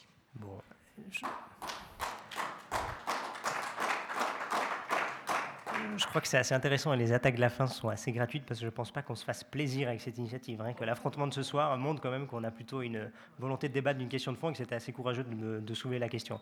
Ensuite, sur le fait de ne pas penser à la population plus âgée, je crois que dans la récolte des signatures, on a vu des populations de chaque tranche d'âge qui nous soutenaient, qui n'étaient pas d'accord de payer 450 francs parce que pour eux, c'était également une charge financière lourde. Et donc, il n'y a, pas, a pas de volonté d'être égoïste et ce n'est pas un combat générationnel. C'est les jeunes qui le portent aujourd'hui parce que c'est nous qui avons euh, peut-être une façon de consommer différente et que c'est nous qui avons soulevé la question.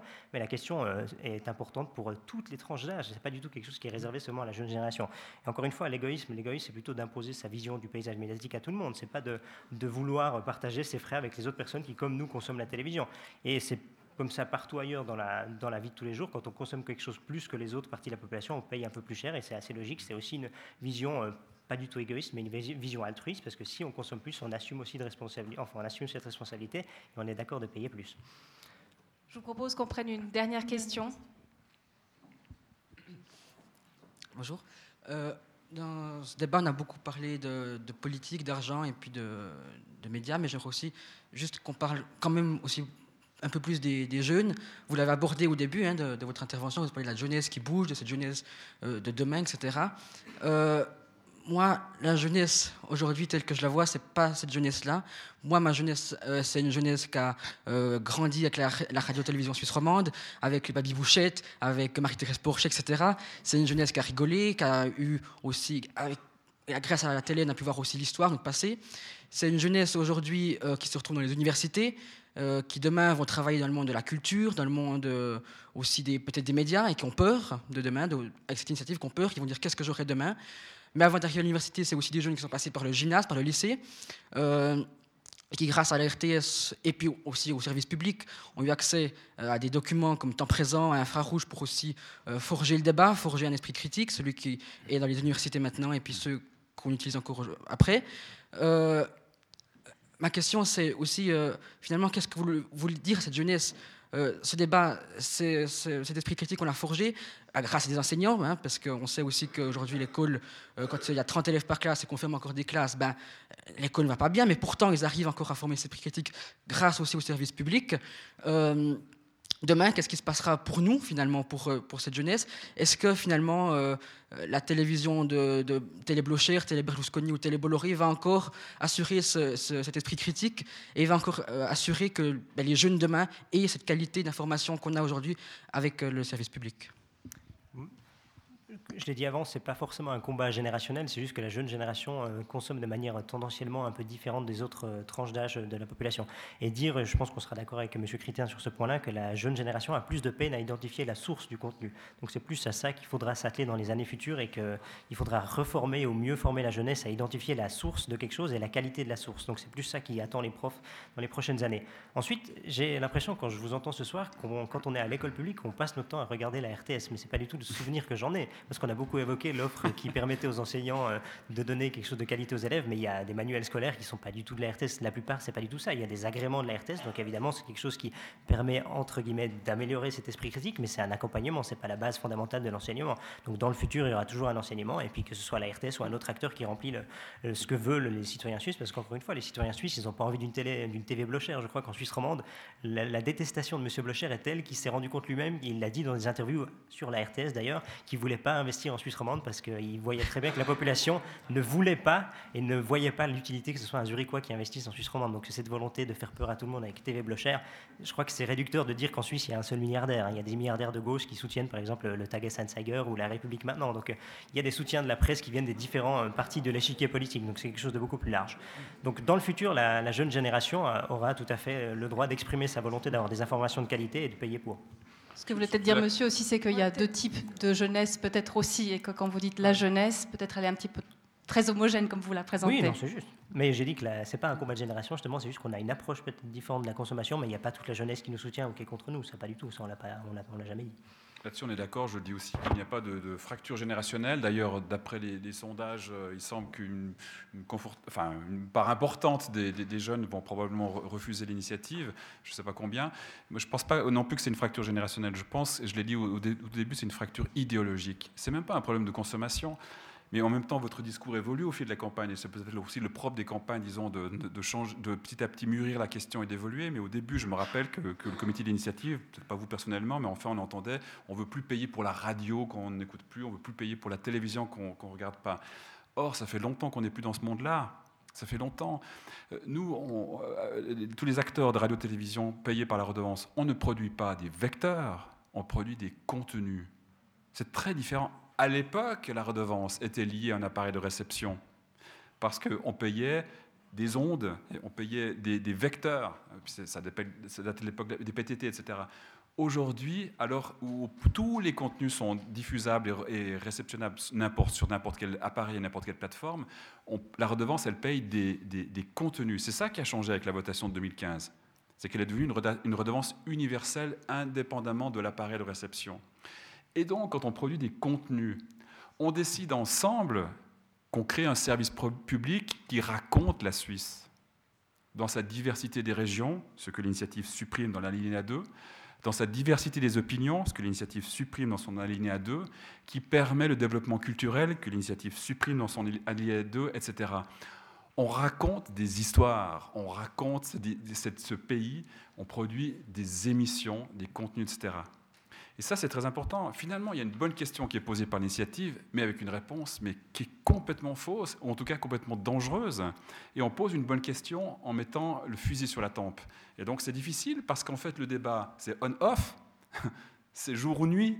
Voilà. Et, du coup, on est, du coup, on, est, on, est, on est coincé dans ce débat. Or, aujourd'hui, le défi, c'est d'avoir une mutation technologique parce qu'aujourd'hui, le public, eh bien, il va chercher ses contenus partout. Et la question derrière qui est posée, celle que je trouve la plus passionnante, celle du 5 mars, une fois que les gens auront dit non, parce que si c'est oui, c'est une autre histoire, eh bien, ce sera de se dire comment ce pays, qui est un petit pays, mais qui a un vrai dynamisme culturel, économique, social, démocratique, est capable de jouer dans la cour des grands et de se raconter lui-même et de produire sa propre histoire. Je ne sais pas si Florence Hugui souhaite... ce sera le mot de la fin. Ce sera le mot de la fin. Voilà, on ne va pas prolonger encore, si ce n'est devant un verre, pour euh, vous récompenser aussi de cette belle participation. Merci à vous, public, vous avez bien joué le jeu. Euh, bravo aux intervenants, ce n'était pas facile à tout moment de répondre aux questions. Merci beaucoup à Florence Hugui qui a mené ça de main de maître. À tout à l'heure, merci.